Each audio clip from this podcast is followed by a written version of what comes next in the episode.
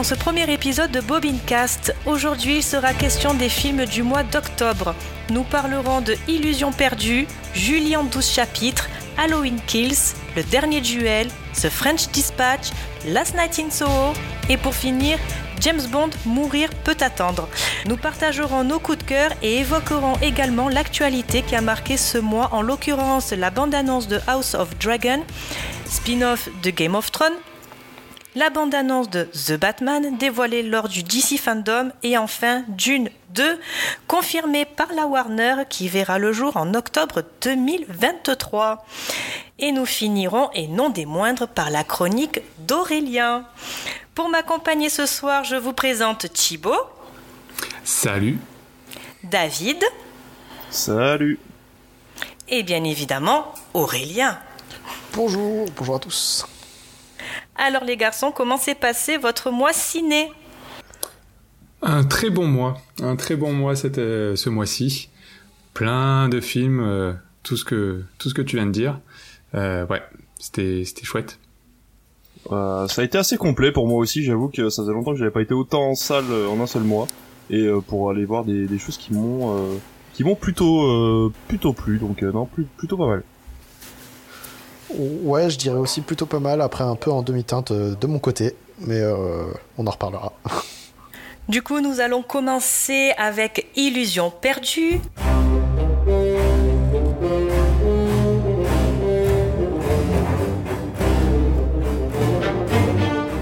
Co-écrit et réalisé par Xavier Giannoli pour une durée de 2h30 et un budget de 19 millions d'euros. Illusion perdue narre l'histoire de Lucien, jeune poète inconnu de la France du 19e siècle. Il a une grande espérance et veut se forger un destin. Il quitte l'imprimerie familiale de sa province natale pour tenter sa chance à Paris, au bras de sa protectrice. Bientôt livré à lui-même dans la ville fabuleuse, le jeune homme va découvrir les coulisses d'un homme voué à la loi du profit et des faux semblants. Une comédie humaine où tout s'achète et se vend. La littérature comme la presse, la politique comme les sentiments, les réputations comme les âmes. Il va aimer, il va souffrir et survivre à ses illusions. Je crois qu'il n'y a que toi qui l'as vu, euh, Thibaut, ce film. Euh, ouais, il me semble aussi. Je viens juste de le voir euh, ce week-end. Euh, J'ai attendu un peu avant d'aller le voir. Et bah, c'était bien. Euh, moi, j'ai aimé le film. C'était pas une claque comme j'ai pu beaucoup lire euh, sur de nombreux retours que, que j'ai pu voir sur Insta. Mais, mais oui, c'est, un très bon film, ça on peut pas le nier. Euh, ce qui m'a surtout marqué, c'est euh, la modernité du propos. Euh, donc il faut savoir que c'est tiré d'une œuvre de Balzac, livre que je n'ai pas lu. mais donc je je peux pas complètement comparer avec euh, avec l'œuvre. Mais j'imagine que même si euh, c'est connu que que l'ensemble de l'œuvre de Balzac euh, reste très moderne encore aujourd'hui j'imagine qu'il y a eu un énorme travail d'adaptation pour accentuer cette modernité notamment sur sur tout ce qui est journalisme les mondanités parisiennes les faux semblants qui se parsèment toute notre société toute toute notre société. Et, et oui c'est très réussi euh, sinon, ce que je retiens, c'est aussi que le film dure 2h30, mais perso, je ne les ai pas vus passer. Euh, le film est extrêmement bien rythmé, euh, et puis le, le, casting euh, est dingue. Le héros principal, qui est interprété par Benjamin Voisin, que j'avais pour ma part découvert dans Été 85 de François Ozon, film que j'avais pas trop trop kiffé, mais j'avais eu un gros coup de cœur pour cet acteur. Et, euh, et dans Illusion perdue, bah, il, est une, nouvelle fois euh, impeccable. Euh, il joue plusieurs partitions tout au long du film et à chaque fois il est très très bien.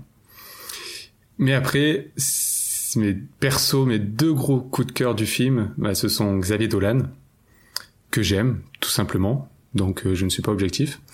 Euh, mais c'est tellement rare de le voir en fait dans un film euh, en tant qu'acteur que, que j'ai vraiment kiffé. Et surtout la prestation de Gérard Depardieu que je trouve toujours incroyable. Euh, il est là que 10 minutes à tout péter dans tout le film, mais mais il bouffe tout le monde en fait. Dès qu'il commence à parler, euh, il a un charisme de dingue et, et ouais, il est complètement fou. Et, euh, et, en plus, il échange pas mal de répliques avec Xavier Donad.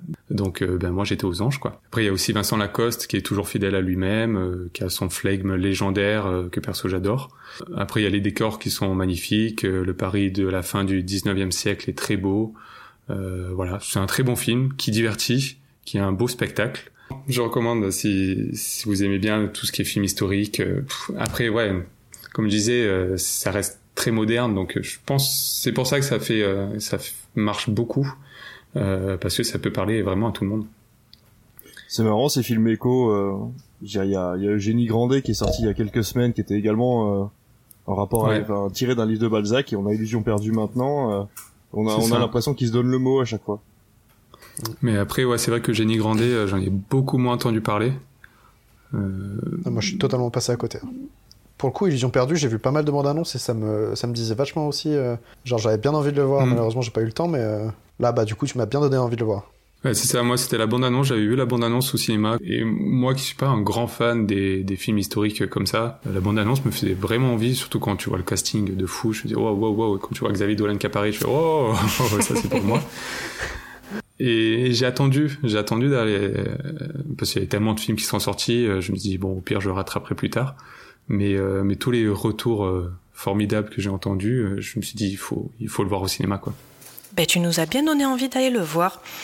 Poursuivons avec Julie en 12 chapitres.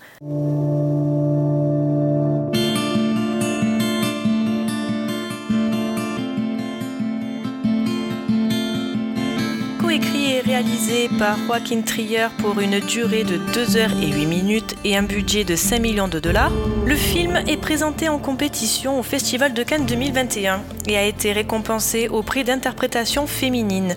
Julien 12 chapitres nous parle des tribulations professionnelles mais surtout sentimentales de Julie, jeune trentenaire norvégienne, assaillie de questions et de doutes. Alors qu'elle pense avoir trouvé une certaine stabilité auprès d'Axel, 45 ans, auteur à succès, elle rencontre le jeune et séduisant Evind. Le film est découpé en 12 chapitres comme son nom l'indique, avec un prologue et un épilogue, montrant la progression de l'héroïne à travers quelques événements, situations, conversations et faits marquants. Et encore une fois, tu es le seul à l'avoir vu, Thibaut. Eh ben, je vais repartir dans mon monologue. et là, là, pour le coup, lui, euh, ce film, je l'ai beaucoup, beaucoup aimé. C'était très, très bien. Euh, c'est un film que j'ai trouvé très, très beau à tous les points de vue. Euh, déjà, la mise en scène est très sobre, mais certains passages sont plus cinématographiques et ça fonctionne super bien. Sans spoiler, euh, il y a notamment deux moments où on sent que le réal se fait très plaisir. Un où on voit l'héroïne euh, prendre des champignons hallucinogènes, le réalisateur a pu s'amuser. Et un passage que l'on voit dans la bande-annonce où Julie euh, arrête le temps de manière spirituelle, on va dire, et c'est magnifique. Et puis le film est surtout très beau sur le fond. Comme tu l'as dit, on suit une jeune femme d'environ 30 ans qui est un peu perdue dans sa vie, qui n'arrive pas à savoir ce qu'elle veut, et on va suivre ses relations amoureuses. Et l'énorme qualité du film, c'est que c'est d'une justesse folle. Et il y a plusieurs situations où vraiment le travail d'écriture est d'une justesse incroyable. Du coup, c'est vraiment un film universel qui donne beaucoup d'amour. Petit bémol, pour moi, ce sont les deux derniers chapitres qui sont un peu en dessous et traînent un peu en longueur. Donc ce bémol euh, m'oblige à ne pas crier au chef-d'œuvre. Mais sinon, ouais, le film, il m'a, il m'a, il m'a chopé, il a résonné en moi de manière assez folle. Je pense que c'est aussi un ressenti très personnel et tout dépend de la vie de chacun. Mais en tout cas, sur moi, ça a super bien fonctionné. Et puis, comme tu as dit, du coup, c'est un film norvégien qui se passe à Oslo. Et, c'est con à dire, mais ça fait voyager. Euh, entendre des gens parler en norvégien pendant deux heures, bah, ça fait sortir de son quotidien et ça fait du bien. Et, et puis l'actrice est formidable, euh, donc elle a eu le prix d'interprétation féminine au dernier festival de Cannes et c'est amplement mérité. Et ouais, ouais, donc, Julien en 12 chapitres, je le conseille vraiment vivement à tout le monde. C'est magnifique. Tu l'as vu en VO Ah oui, toujours. Il était en VO ou, Enfin, il était que en VO ou aussi en VF euh, Je sais pas, moi je suis allé euh, au cinéma du Comédia à Lyon où je vais très souvent et tous les, tous les films sont tout le temps en VO. Euh, je sais pas s'il y a eu des, une VF qui est sortie ou pas. Je peux pas te dire. Personnellement, j'ai vu que des séances en VO aussi. Euh. D'accord. Bah, je trouve que je, quoi, je pense que c'est très bien de le voir en VO parce que vraiment c'est c'est une langue le norvégien que vraiment j'avais jamais entendu de ma vie mais c'est bien quoi, ça, fait voyager, et, ouais non non c'est très bien. Mais même si ça se passe en Norvège, euh, voilà c'est vraiment universel quoi. C'est vraiment que des histoires d'amour, des sentiments amoureux qui sont irrésumables, mais qu'il a réussi le réalisateur a réussi à montrer à l'image et ouais c'est incroyable. Ah ben c'est cool, tu vois, j'avais pas vu la bande-annonce. Et pareil, juste comme ça, le, le pitch me tentait pas plus que ça, mais euh, que tu en parles, euh, ouais, franchement, ça me, ça me donne envie. Si j'arrive, en, hmm. s'il est encore euh, au cinéma, je pense que vraiment j'irai le voir ou j'attendrai bah, de toute façon qu'il passe, ah. qu'il soit en VOD. Hein. Après voilà, l'histoire, t'attends pas une histoire faux folle quoi. Non, mais non, non, non, non, vu du pitch, non, je m'attends pas, c'est sûr. Mais bon. ça s'adresse à nous trentenaires, donc on va forcément s'y reconnaître. C'est ça, exactement. On est en plein Même dedans. Pour les, euh, pour les plus de 30 ans, ils vont s'y reconnaître aussi, quoi, je pense. C'est ça. Ah, perso. Désolé, euh, Aurélien. Euh. perso, j'avais vu, j'avais vu la bande-annonce et puis bah, avec tout le bruit que ça avait fait avec Cannes et tout, franchement, ça me chauffait bien aussi de le mm. voir. J'ai dû faire un choix malheureusement, mais ouais, je me suis renseigné justement sur, les, sur les séances et les potentielles sorties. mais ouais, j'étais, j'étais pas loin de le voir aussi. Hein. Ça me donnait vraiment très envie. Et du coup, là encore plus. Je te le conseille. on ira le voir sur tes conseils. On va continuer avec Halloween Kills.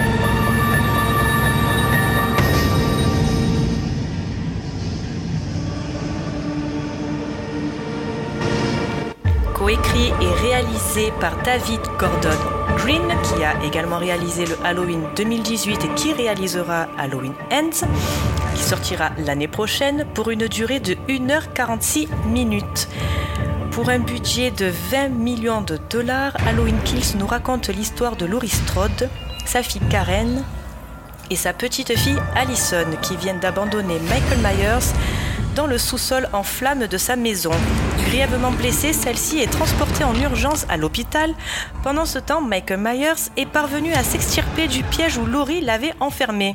Surmontant sa douleur pour se préparer à l'affronter une nouvelle fois, elle va réussir à insuffler un esprit de revanche à la ville entière pour combattre l'ignoble meurtrier d'Halloween.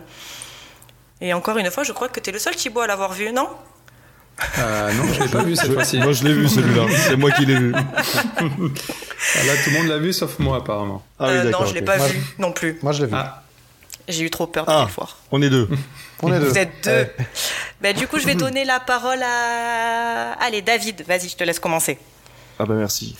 Euh, on en a déjà parlé un petit peu du coup euh, avec Alice, mais euh, je suis pas du tout un fan de slasher et je l'ai vu exprès euh, pour, euh, bah, pour pour cette émission je me suis un peu, je vais pas dire forcé parce qu'on est toujours bien dans une salle de cinéma, mais c'est vrai que j'ai, je vais rarement, vraiment très rarement voir des slashers. Et euh, j'ai essayé d'aller au plus loin pour comprendre les, les codes psychologiques et, et l'intérêt euh, cinématographique, on va dire, du film. Et je vais t'avouer que j'ai pas trouvé grand chose malheureusement, donc ça a été un petit peu compliqué pour moi. Euh, après les une, il dure 1h45, euh, donc c'est pas très long. Euh, c'est assez marrant à regarder parce que les gens sont tellement débiles débiles que finalement euh, ça, ça apporte à rire plusieurs fois. Euh, la scène de l'hôpital m'a, m'a pas mal euh, bousculé en fait parce que je trouve qu'elle est quand même relativement bien, euh, bien scénarisée et bien faite. hormis les, les, gens qui sont, enfin le, le, début quoi, ce, le mal mourra ce soir. J'avais l'impression de voir Gaston dans La Belle et la Bête. qui partait tuer la bête. Donc voilà. Voilà, mais euh, mais sinon ouais non dans l'ensemble ça ça tient plutôt bien la route. Euh, j'ai trouvé le 2018 que j'ai vu le lendemain du coup parce que oui j'ai vu le 2018 après euh, Kills mais bon voilà euh, le 2018 je l'ai trouvé un peu plus profond j'ai trouvé que voilà la scénarisation et le et la réalisation du film était un petit peu plus poussée que, que Kills qui vraiment là euh, est dans l'orgie totale du meurtre et et de l'hémoglobine. Mais euh, voilà, ça reste pour les fans de slasher, je pense que ça reste un bon moment, surtout qu'il n'y a pas grand chose à se mettre sous la dent pour l'instant. Mais euh, voilà, pour les gens qui veulent se lancer dedans, je suis pas sûr que ce soit une bonne porte d'entrée. Euh, alors, comment dire. Alors, moi pour l'instant, en fait, il faut savoir que bah, Malcolm Myers, c'est mon méchant de slasher préféré.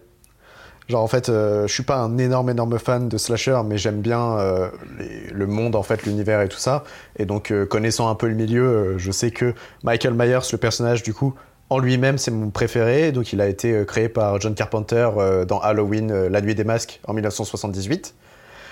Et, et, franchement, je le trouve incroyable. Genre, toute l'histoire qu'il a. Le mec, c'est la, mort lui-même, en fait, le mal qui marche toujours vers ses victimes, alors qu'elles, elles se mettent à courir et lui, il continue.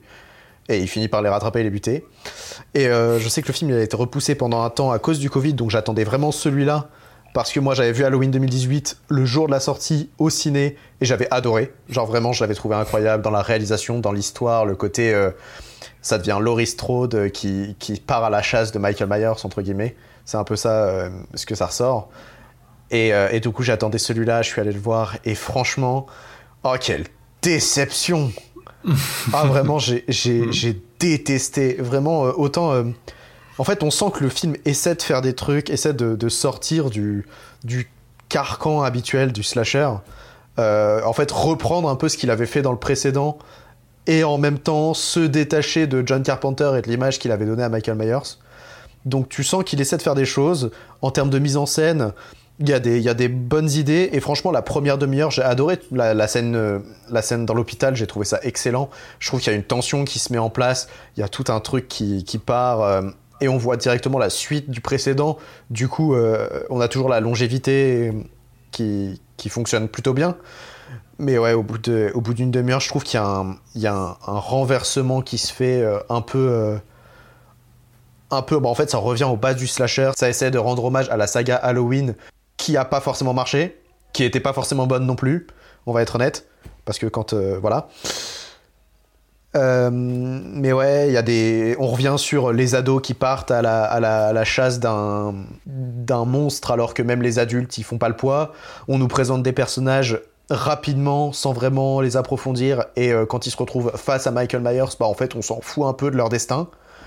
Et honnêtement, euh, même Michael Myers en lui-même, du coup, on ressent pas le même le même personnage qu'il a. Là où avant, on voyait juste un gars qui venait, qui butait quelqu'un et qui partait et qui continuait sa route sans, aucun ressenti. Là, on le voit euh, prendre son temps, mettre en place le, le, crime, une fois le cadavre, en fait, mettre en scène le cadavre avant de repartir. Et ça, pour le coup, je me suis, je me suis retrouvé à me dire, bah en fait, ça me plaît pas parce que c'est pas le personnage en lui-même. Et malheureusement, euh, en fait, c'est très euh, rushé, je trouve, justement, dû à ça. Le fait de, hé, là, ça se passe comme ça, il faut qu'on se dépêche d'arriver au point suivant pour lancer euh, le dernier film. Donc je me dis que potentiellement, c'est peut-être une bonne transition, si le prochain film est bon. Mais là, je trouve que euh, là, ça a juste un peu cassé l'essence du personnage et ça a un peu juste fait évoluer légèrement le mythe actuel. Donc j'attends juste de voir comment sera le prochain pour juger la trilogie dans l'ensemble. Parce que je pense qu'individuellement, euh, on peut pas dire que c'est un bon film. Bon, au moins ça c'est fait. Bah, ça, va dans le sens de ce que j'ai entendu un peu de partout, que ouais, c'est une noble. Tu as vu tous les Halloween? Euh, J'en ai vu une bonne partie personnellement. J'ai vu euh, bah, le, celui, de Carpenter en 78, j'ai vu le 2. je crois que j'ai dû voir. Oh, il y en a beaucoup. J'ai vu ce Drop Zombie. Ce Drop Zombie, c'était 20 ans après, c'est ça? Donc là, 2018, euh, c'était 40 ans après.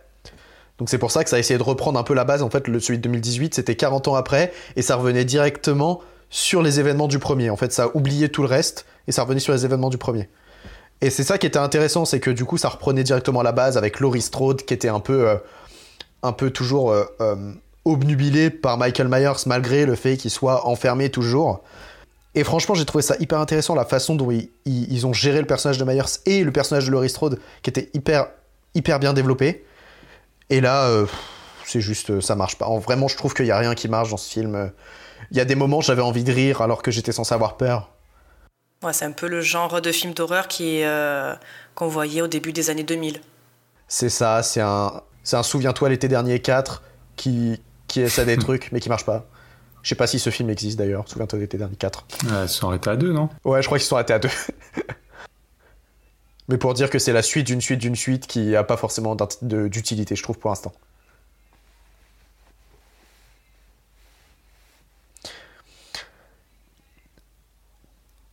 Bah pour le coup, vu que les anciens ils sont partis un peu, un peu dans tous les sens, je me suis dit refaire simple comme ils avaient fait pour le 2018, ça faisait assez simple. Refaire simple, ça pouvait être intéressant, sachant que de nos jours, ça fait longtemps qu'on n'a pas vu un vrai slasher euh, dans les mêmes codes qu'à l'époque. Et c'est juste que là, ça a repris en fait là où ça s'était arrêté les anciens films. Et non, je trouve que ça marche pas du tout. On verra si Scream 5, verra si Scream 5 remonte le niveau des slashers actuels. Vous irez le voir, Scream 5 Ah oui, ouais, les Scream, ça reste, ça reste là-dedans, dans le cœur. J'irai le voir si on me demande de le voir pour une émission.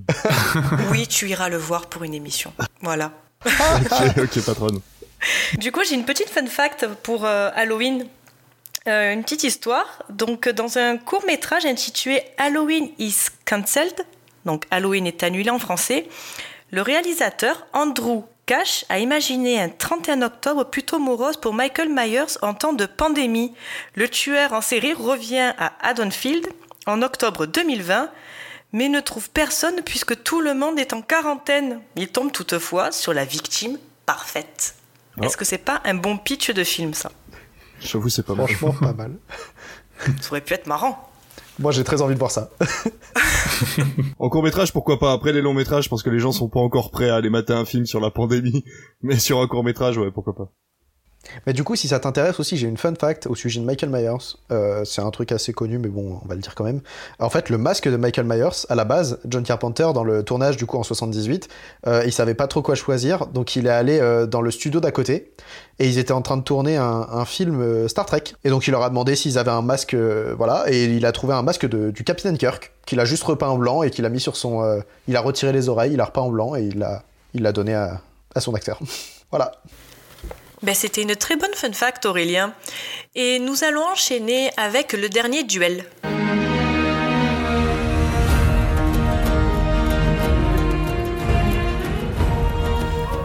Coécrit par Matt et Ben Affleck entre autres, et réalisé par Sir Ridley Scott pour une durée de 2h33 minutes et un budget de 100 millions de dollars.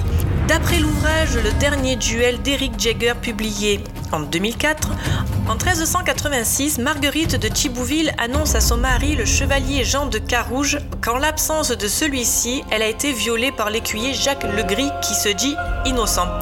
Refusant de se taire, cette affaire remonte jusqu'aux plus hautes sphères du pouvoir. Le roi Charles VI doit décider s'il y aura un procès par le combat, selon le souhait de Carouge. Basé sur des événements réels, le film dévoile d'anciennes hypothèses sur le dernier duel judiciaire connu en France, également nommé Jugement de Dieu, entre Jean de Carouge et Jacques Legris, deux amis devenus au fil du temps des rivaux acharnés. Aurel, toi je sais que tu l'as vu et que tu l'as plutôt bien apprécié. Ouais, franchement, euh, je l'ai trouvé vraiment excellent. À la base, euh, j'avais pas prévu de le voir, mais du coup, euh, je me suis dit pourquoi pas. Et franchement, waouh Je pense que tous ceux qui disaient que Ridley Scott faisait plus de bons films euh, ont tort, déjà, de base. Franchement, il est hyper prenant, il y a des mécaniques hyper intéressantes, la construction est vraiment prenante. On, est, on rapidement en fait intégré au film, on, apprécie ou non les personnages, et même au fur et à mesure du développement, en fait, on apprécie et on les déteste au final. Euh, franchement, j'ai pas grand chose à dire dessus. C'est une belle révélation.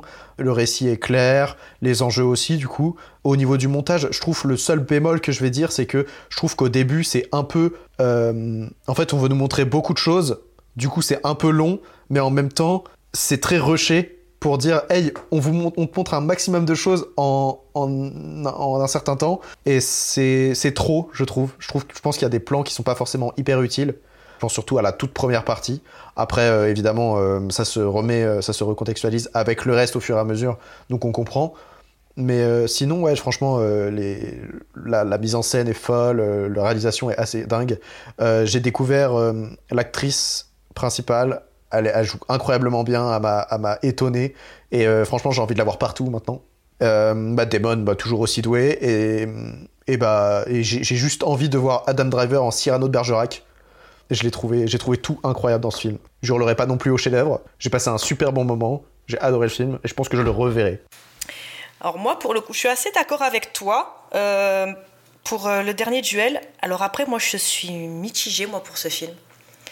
Euh, je l'ai trouvé déjà un poil long. De la voir chapitré, ça m'a plu et déplu à la fois. Je trouve que raconter l'histoire selon trois points de vue, c'était judicieux, mais ça nuit un peu au rythme.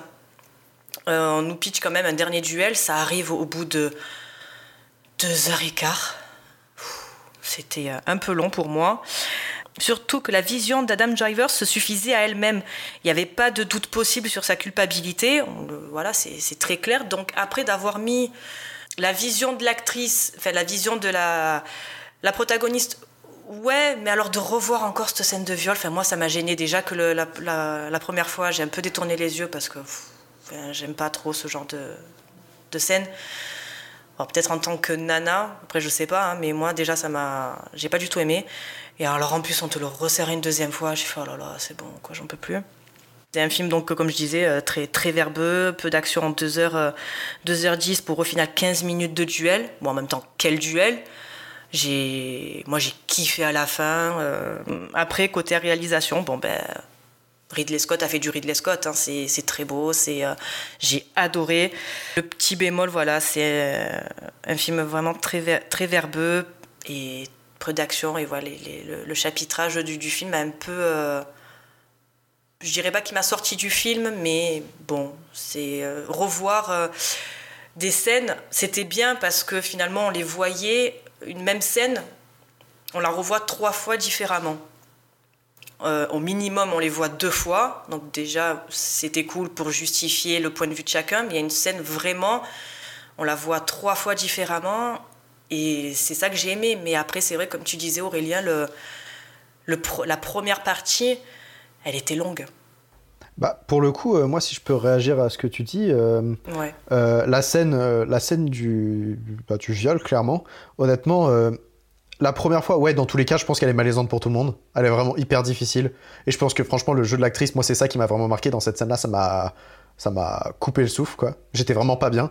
Mais pour le coup, la, la première, la première fois qu'on la voit, du coup, du point de vue de, de, de Le Gris, du coup, de Adam Driver, euh, vu qu'elle est mise en place pas très longtemps après une scène où on le voit jouer justement avec une autre, une autre femme, en fait vraiment lui il la voit comme un jeu. Donc moi il y a, quand même une impression que elle, est obligée entre guillemets de dire non parce que euh, bah parce qu'elle est mariée et tout ça. Attends c'est juste un point de vue. Euh, donc en fait vraiment ça paraît pas. En fait lui vu que de son point de vue il te présente comme quoi elle a quand même euh, des vues entre guillemets sur lui ça paraît pas aussi, aussi authentique, enfin vraiment. Euh, si, c'est un viol, mais pas autant appuyé que la dernière partie, quoi. Là, dans la dernière partie, vraiment, moi, je l'ai vu, euh, quand, quand elle, a, elle, a, joué le truc, vraiment, j'étais hyper mal pour elle, encore plus que, que dans la, la, version vision de Adam Driver, tu vois. Oui, c'est ça, c'est qu'on nous montre que pour lui, c'est clairement un jeu et qu'il ne, conçoit le, la relation que comme ça. C'est ça. C'est pour ça que je trouve que vraiment, elle est, elle est quand même utile la deuxième, euh, la deuxième version. Euh. Enfin, la, la, la, la, différence des deux au niveau du jugement, quoi, entre guillemets. Oui, après, à la limite, je sais pas, la raccourcir ou mm. ne pas le faire face caméra, enfin, je sais pas, mais la remontrer encore euh, crue comme ça, enfin, ouais, entre guillemets, crue, ouais. ça m'a encore, ça m'a dérangé une deuxième fois cette scène, mm. pour moi. Après, bon. Dans tous les cas, c'était horrible. ouais, dans tous les cas, ouais, ouais, ouais, clairement. Euh, petite fun fact par rapport au film. Quel acteur devait interpréter Jacques Legris avant qu'Adam Driver ne reprenne le rôle? Hmm. Aucune idée. David, on t'a perdu? Non, non, je suis là, je ah. réfléchis justement. euh, je sais pas, on va tenter un. Ah, cherchez pas très très loin. La Timothée Chalamet. Non. Moi, j'aurais bien vu Ben Affleck pour le coup. Bravo. Oh. Bravo Mais c'est pour ça qu'il avait pas envie de jouer, on lui, on lui a retiré le rôle principal, il a dit c'est bon, allez vous faire voir, c'est sûr. Alors non, non, non, non, on lui a pas retiré le rôle. Donc également co-scénariste du film, devait à la base donc l'interpréter. Celui-ci ayant été pris par le tournage du trailer Eau profonde, le rôle est revenu à Adam Driver. Donc euh, incompatibilité de planning. Continuons avec The French Dispatch.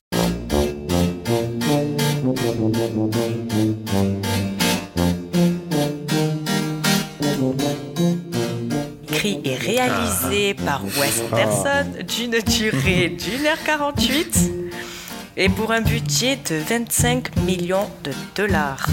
Le film est présenté en compétition au Festival de Cannes de cette année, 2021, The French Dispatch met en scène un recueil d'histoires tiré du dernier numéro d'un magazine américain publié dans une ville française fictive du XXe siècle.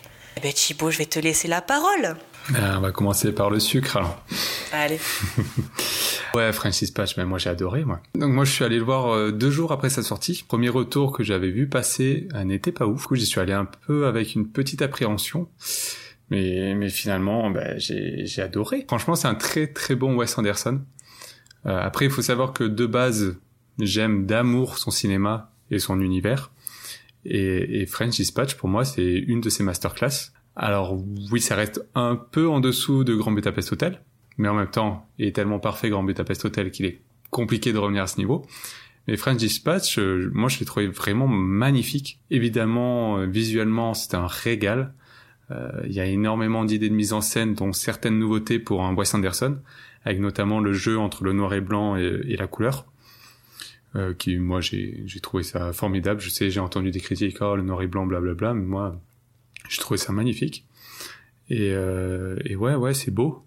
Euh, aussi bien sur la forme que, que même le fond qui est vraiment rempli d'amour. Euh, c'est une vraie petite bulle de, de beauté et d'amour et perso c'est exactement ce que je voulais voir quand, quand je suis allé le voir, quoi. Et euh, ouais, c'est un des films que j'ai le plus apprécié de l'année. J'avais le smile pendant tout le film, et perso, c'est tout ce que je demandais. Mais il me semble que David l'a un peu moins aimé que moi.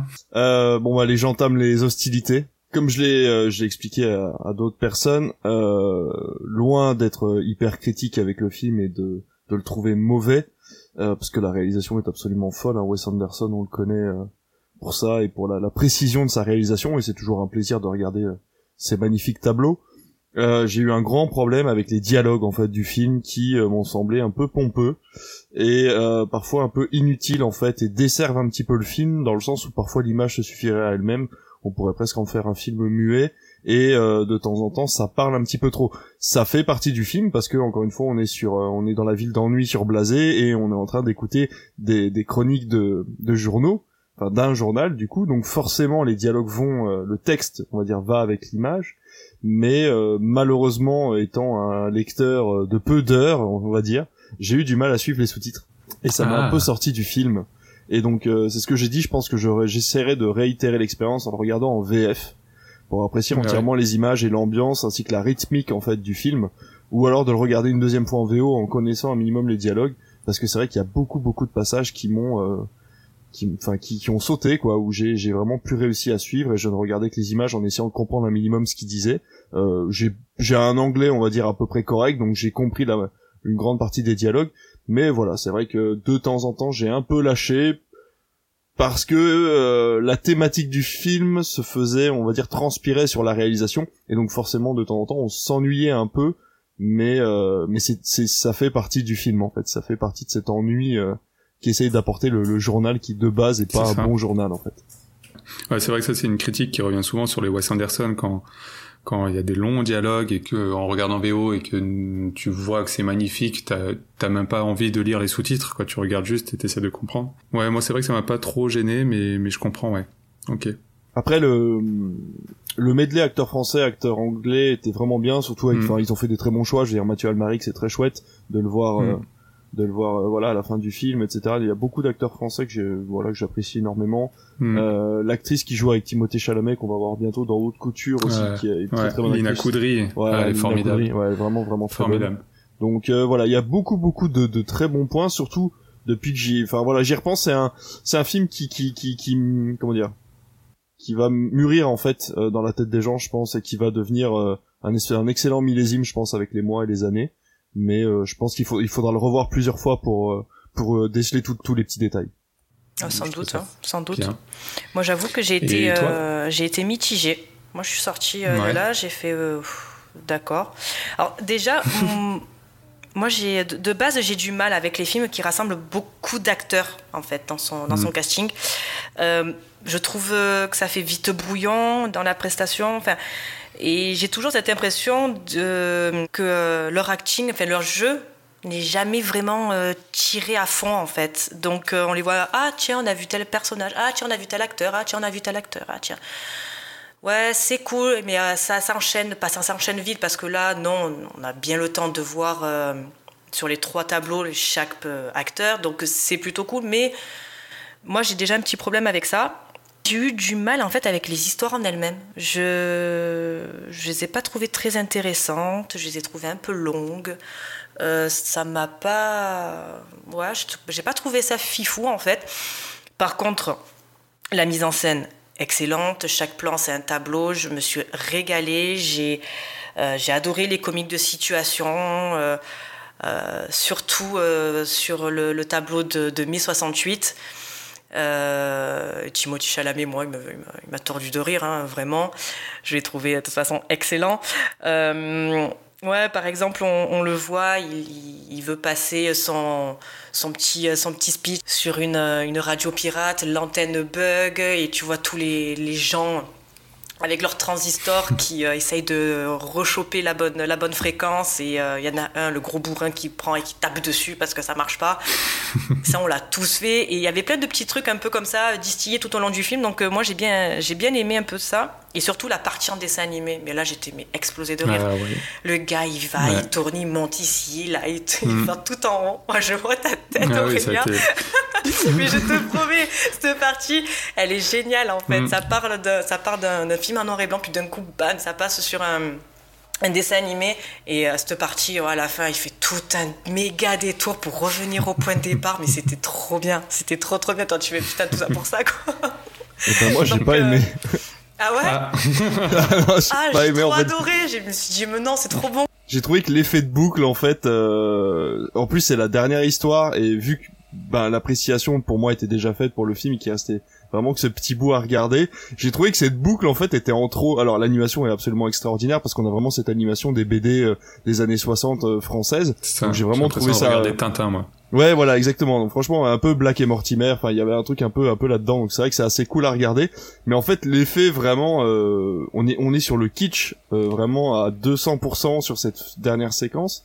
Et c'est vrai que du coup, moi, étant déjà un petit peu sorti du film, j'ai pas forcément apprécié comme, euh, comme, comme il aurait fallu. Bah, du coup, peut-être avec ton deuxième visionnage, tu vas peut-être mieux l'apprécier. Il y a de fortes chances, ouais. Je pense ouais. qu'il y a un petit Blu-ray qui va, qui va passer euh, dans pas longtemps. Ouais.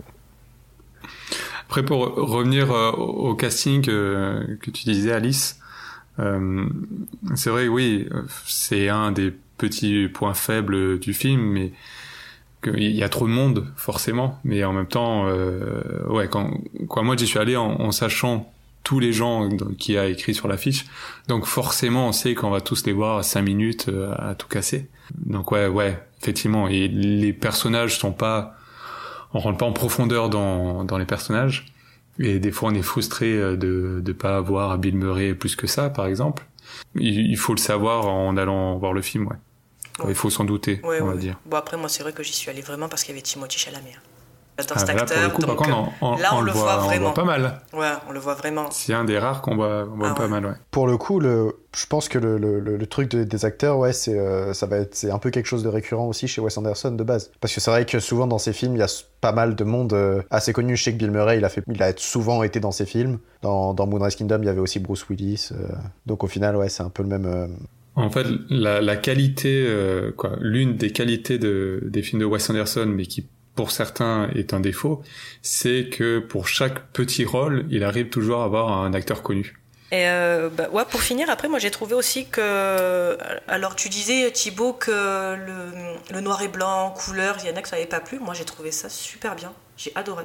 Ah, que ça passe du noir, euh, noir et blanc à la couleur, en plus que mm. c'est euh, justifié à chaque fois. Mm.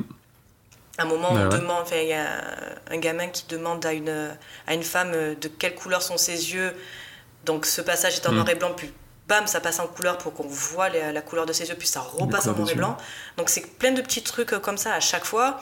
Pareil pour le premier tableau, où justement le, peintre, on voit ses œuvres en couleur, puis hop, ça repasse en, mmh. en noir et blanc. Donc c'est chaque fois bien justifié. On va finir ce film avec la fun fact. Donc dans French Dispatch, on retrouve Timothy Chalamet et Saoirse Ronan. Mais dans combien de films ont-ils joué ensemble? Ah, Ils ont fait Lady Bird. Euh, trois. Ils ont fait. Lady Bird. Les, les sœurs. The Grand ouais. Budapest Hotel. Et les 4 sœurs du, du Docteur March il, il, y est Timothée Chalamet dans Grand Budapest Hotel? Ah putain non, je confonds. semble pas. Euh, pardon. Ah mince non, je confonds. Et c'est tout. tout. Il y en a que deux. Ouais, du coup deux. Vous les avez trouvés. Bravo. Alors, poursuivons avec Last Night in Soho. When you're alone and life is making you lonely, you can always go downtown. When you've got troubles, all the noise and the hurry seems to help. I know.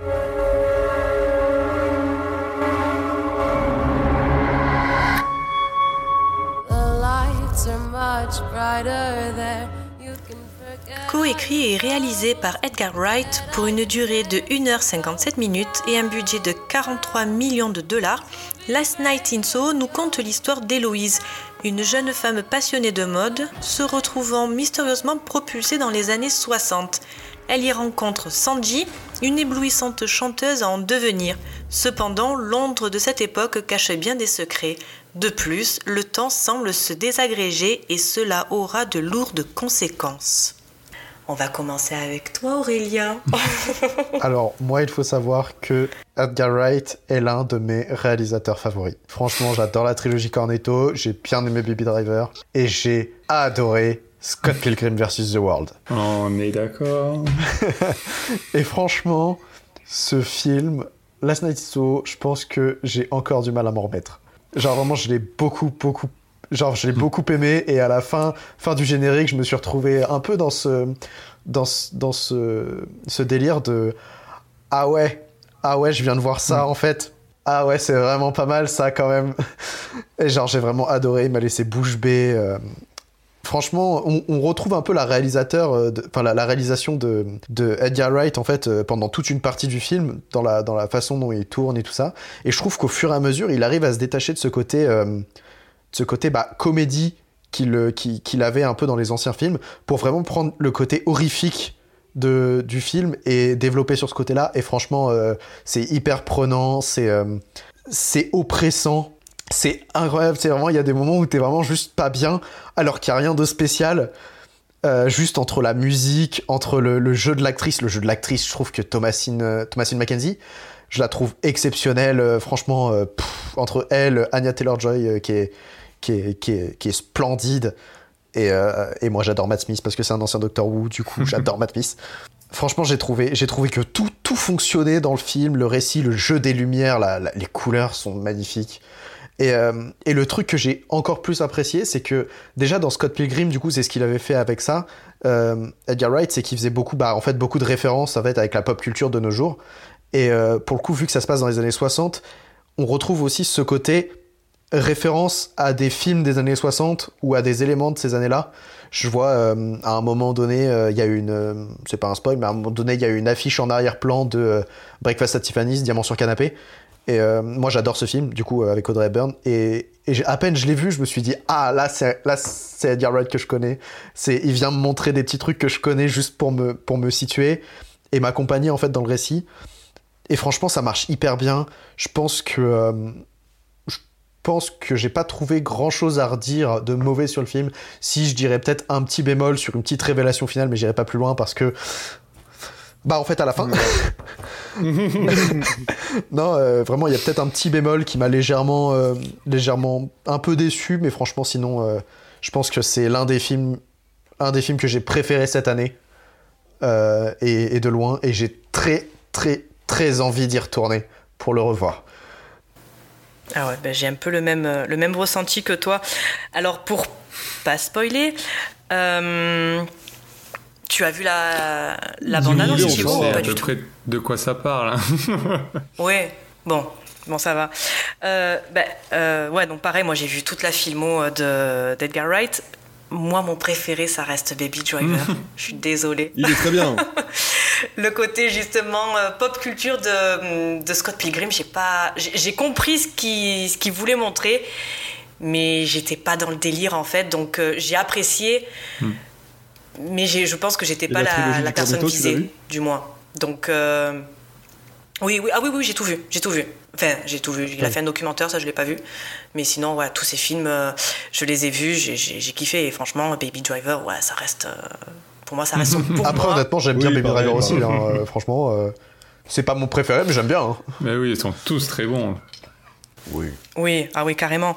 Donc euh, voilà, moi j'ai vu tous ces films et j'étais vraiment partie en mode euh, allez, euh, bon moment, good vibes, feel good, le truc et tout. moi je ne regarde jamais les bandes annonces. J'ai vu Edgar Wright, je fais allez, je fonce, j'y vais. Séance 21h, en plus en ce moment il fait nuit à 6h, c'est parfait. Le film commence et, et d'un coup ça part en film d'horreur. J'ai fait oh non. Oh putain, plus ça allait, plus je m'enfonçais dans le canal, dans le, je m'enfonçais dans le siège, mais c'était horrible. Euh, on était dans la grande salle de mon, de mon ciné qui compte trois salles. C'était la plus grande, à peu près, je sais pas, moi, 150 places. On était euh, franchement deux pèlerins. Euh, donc on était là, je me suis oh putain, non. Alors moi en plus, on en parlait, David, euh, les films, moi, dès que ça touche euh, les esprits surnaturels et tout, putain, mais euh, l'angoisse, l'angoisse, l'angoisse complète. Et en plus, elle, elle, voit des, des, trucs et, ça fait trop peur. Ah, franchement, moi, j'étais vraiment pas bien. Mais comme tu disais, après, Aurel, on reste vraiment dans, dans, dans l'esprit Edgar Wright. Hein, mais pourtant, sa mise en scène et je trouve ses effets de caméra, ils ont quelque peu changé. Comme je disais, je trouve que c'était exagéré dans Scott Pilgrim vraiment c'était le, le summum. Et plus ces films, enfin, plus on avance dans sa filmographie, et plus je trouve que, c'est, que ça s'est atténué, ça s'agit avec tous ces bim bam, enfin, des, des, mouvements de caméra, zoom, des zooms, tous ces petits trucs comme ça. Donc euh, je trouve que ça fait euh, moins enfant euh, foufou. J'ai kiffé moi l'envers du décor en fait de, des années 60 londoniennes qui sont idéalisés, je trouve, par beaucoup, comme, euh, des, euh, comme certaines décennies que, par exemple, nous, on n'a pas connues, où je me dis, putain, les années 80, ça devait être quand même euh, bien. Moi, je suis génération 90.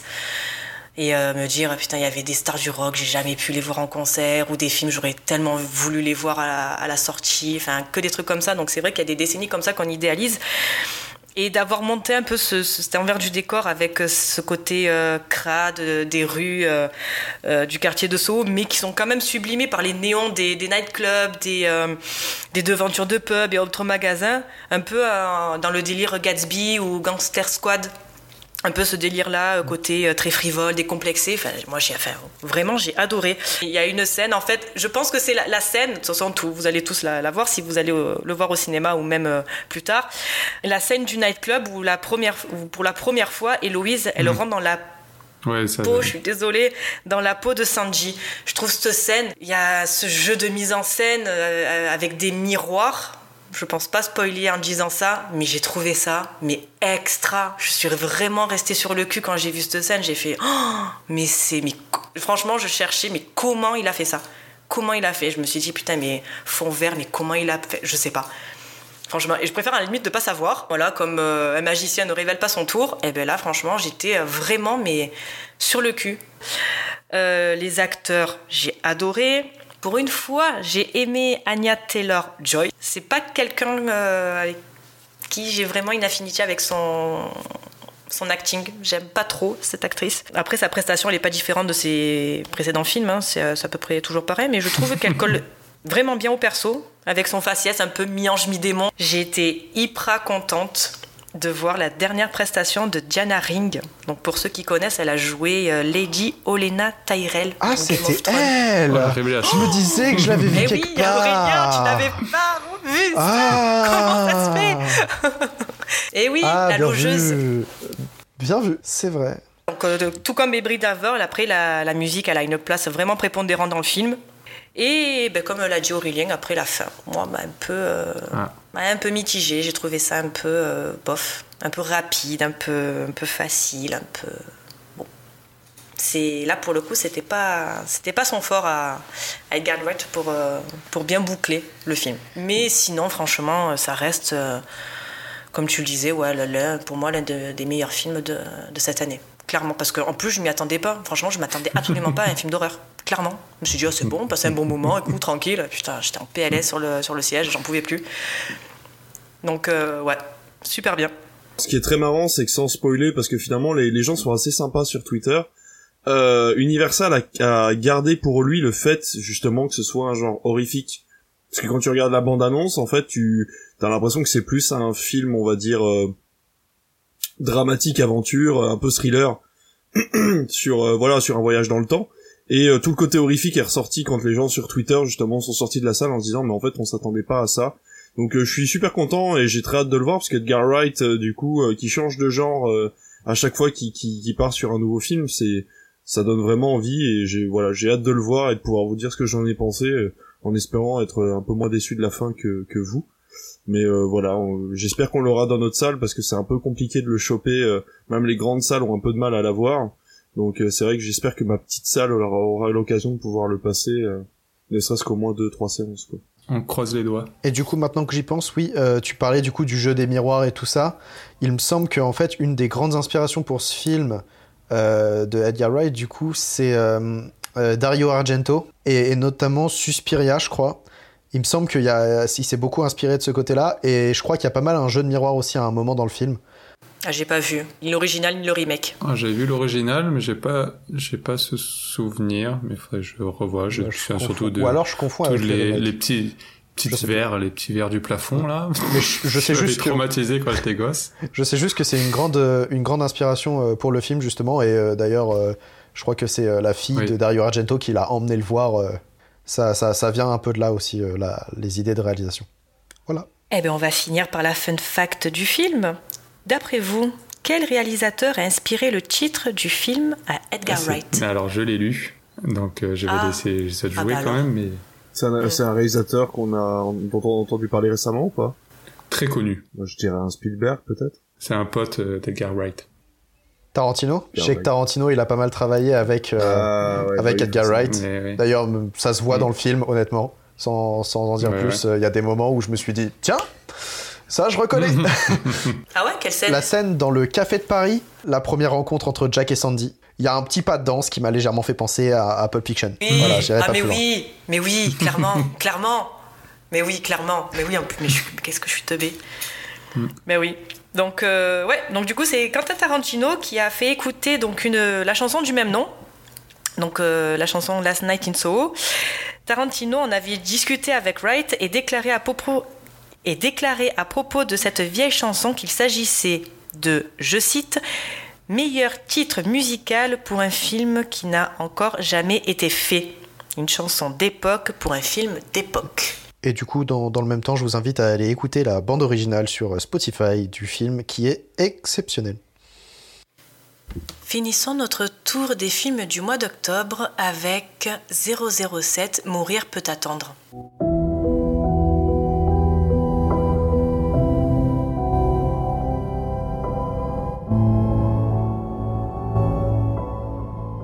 Écrit et réalisé par Kari Fukunaga, ce dernier 007 de l'ère Daniel Craig dure pas moins de 2h43 minutes et nous raconte l'histoire d'un James Bond plus en service et qui profite d'une vie tranquille aux côtés de Madeleine Swan. Mais son répit est de courte durée car l'agent de la CIA Félix Slater fait son retour pour lui demander son aide. Sa mission, qui est de secourir un scientifique enlevé, va se révéler plus traître que prévu et mener Bond sur la piste de Safine, un ennemi particulièrement dangereux. Budget record de 250 millions de dollars pour un James Bond, là où Casino Royale en comptait 140, Quantum of Solace 230, Skyfall 200 et Spectre 247. On va commencer sur une euh, bonne note. Allez David, à toi, l'honneur. Euh, oui, une bonne note. Euh, alors moi, je suis pas un énorme fan de James Bond. J'aime bien aller les voir, mais euh, en fait, je les considère un peu tous comme oubliables. Dans le sens où si tu me demandes ce qui s'est passé dans le dernier James Bond, je serais incapable de dire vraiment euh, qui était qui et pourquoi. Je me souviens juste que ça explose à un moment et qu'il gagne à la fin. Donc c'est un peu compliqué pour moi de faire un petit peu à chaque fois le l'historique en fait de ce qui se passe dans James Bond. Mais je sais que chacun des Daniel Craig m'a laissé un bon souvenir, hormis Spectre euh, où je me souviens vraiment que de la scène d'intro euh, pendant la fête des morts euh, au Mexique, qui est assez impressionnante. Mais voilà, le reste du film était assez assez oubliable. là, j'ai passé un bon moment parce que en fait, il a rempli toutes les cases du James Bond que je vais voir d'habitude, c'est-à-dire qu'il y a de l'action, il y a de l'humour, il y a des gadgets, il y a une James Bond girl, il y a deux James Bond girls du coup parce qu'il y a James Bond et 007 et il y a en plus Anna de Armas qui est juste voilà écoutez qu'est-ce que vous voulez que je vous dise moi c'est Anna de Armas quoi. Voilà. Mais euh, et en plus elle a voilà elle a une robe magnifique elle sait manier les flingues comme personne donc euh, voilà je peux rien dire. Euh, elle est pas assez à l'écran d'ailleurs elle est pas assez dans le film. Mais voilà j'ai trouvé qu'en fait euh, le j'ai retrouvé mon, mon 007 des années 60-70 avec ce moment où euh, il y a cette fameuse scène où il rentre dans le bar et en fait il a tous les méchants autour de lui. Personne le reconnaît et au dernier moment t'as un grand méchant qui arrive avec un œil biométrique et qui dit ah je t'ai bien lu! Et en fait non euh, voilà. Et en fait ça fait vraiment genre le grand méchant James Bond des années 70 où en fait euh, bah, James Bond il est au-dessus de tout et il y a une espèce d'humour complètement décalé. Donc euh, voilà. Moi j'ai trouvé ça marrant. La fin m'a plu parce que je trouvais que c'était une belle conclusion. Un personnage qui finalement se fait un peu trop vieux maintenant. Et voilà moi je, je trouvais qu'il était temps peut-être de conclure et de recommencer à zéro euh, voilà, mais euh, c'est mon avis complètement subjectif. Il y a très très peu de gens qui sont d'accord avec moi, euh, mais voilà, encore une fois, j'ai moi ça a rempli les cases du film d'action de base avec une fin qui a une vraie conclusion. Donc voilà, c'est j'en attendais pas plus. Alors effectivement, je le regarde peut-être pas comme un James Bond, et c'est peut-être pour ça aussi que je l'ai apprécié, c'est que je l'ai vu vraiment comme un film tout à fait banal, comme je pourrais aller voir n'importe quelle nouvelle licence qui n'a pas d'autre opus que celui qu'il est en train de diffuser. Donc euh, voilà, mais euh, je, vous laisse, euh, je vous laisse la parole pour le pour le démonter en flèche et voilà et tuer James Bond. Alors moi je vais pas, je vais pas le démonter, mais c'est vrai que c'est une petite déception quand même de mon côté parce que contrairement à toi, j'ai trouvé que c'était un très bon film d'action, mais et je me déteste quand je dis ça, car je me souviens que je détestais les gens qui disaient ça quand Casino Royale était sorti. Mais pour moi, ce n'est pas vraiment un James Bond. Et, euh, et, du coup, bah, c'est pas du tout la conclusion que j'attendais. Euh, je m'explique. Déjà, le film, il, s'ouvre pas sur une scène d'action digne d'un James Bond. Euh, D'habitude, tous les films 007 s'ouvrent sur une bête de scène et là, on commence avec un flashback chelou, puis on finit enfin par avoir une belle course poursuite et tout, mais euh, mais beaucoup de temps arrivé. Et, et ouais, moi, en fait, pour la la fin de l'arc Daniel Craig, je m'attendais à une putain de scène d'introduction qui qui déboîte tout. Et euh, surtout, euh, quand on pense au précédent Jazz Bond Spectre, qui euh, qui lui avait une scène d'intro oufissime. Euh, du coup, voilà, dès le début, moi, j'étais perturbé. Après, le reste du film, je l'ai trouvé bon. Euh, il y a trois passages que je garde vraiment en tête. Euh, le passage où il y a Anna de Armas, forcément, qui, pour le coup, toute cette partie-là est très James Bondien où là effectivement on retrouve le côté James Bond voilà des années 70 80 où, où il y a tout ce qui fait un James Bond euh, après il y a le passage dans la forêt avec le brouillard que j'ai trouvé cinématographiquement d'une pure beauté.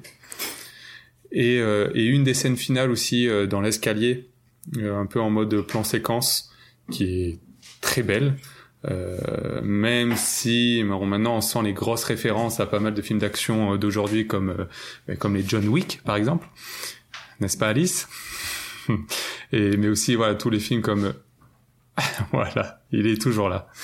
Euh, mais aussi voilà il y, a eu plein de films comme The Raid euh, ou, la scène mythique euh, de la chapelle dans le premier Kingsman. Donc cette scène je l'ai trouvée très belle mais rien de révolutionnaire pour 2021 et après tout le reste en fait je l'ai vu il y a trois semaines. Et, et il me reste pas trop en tête.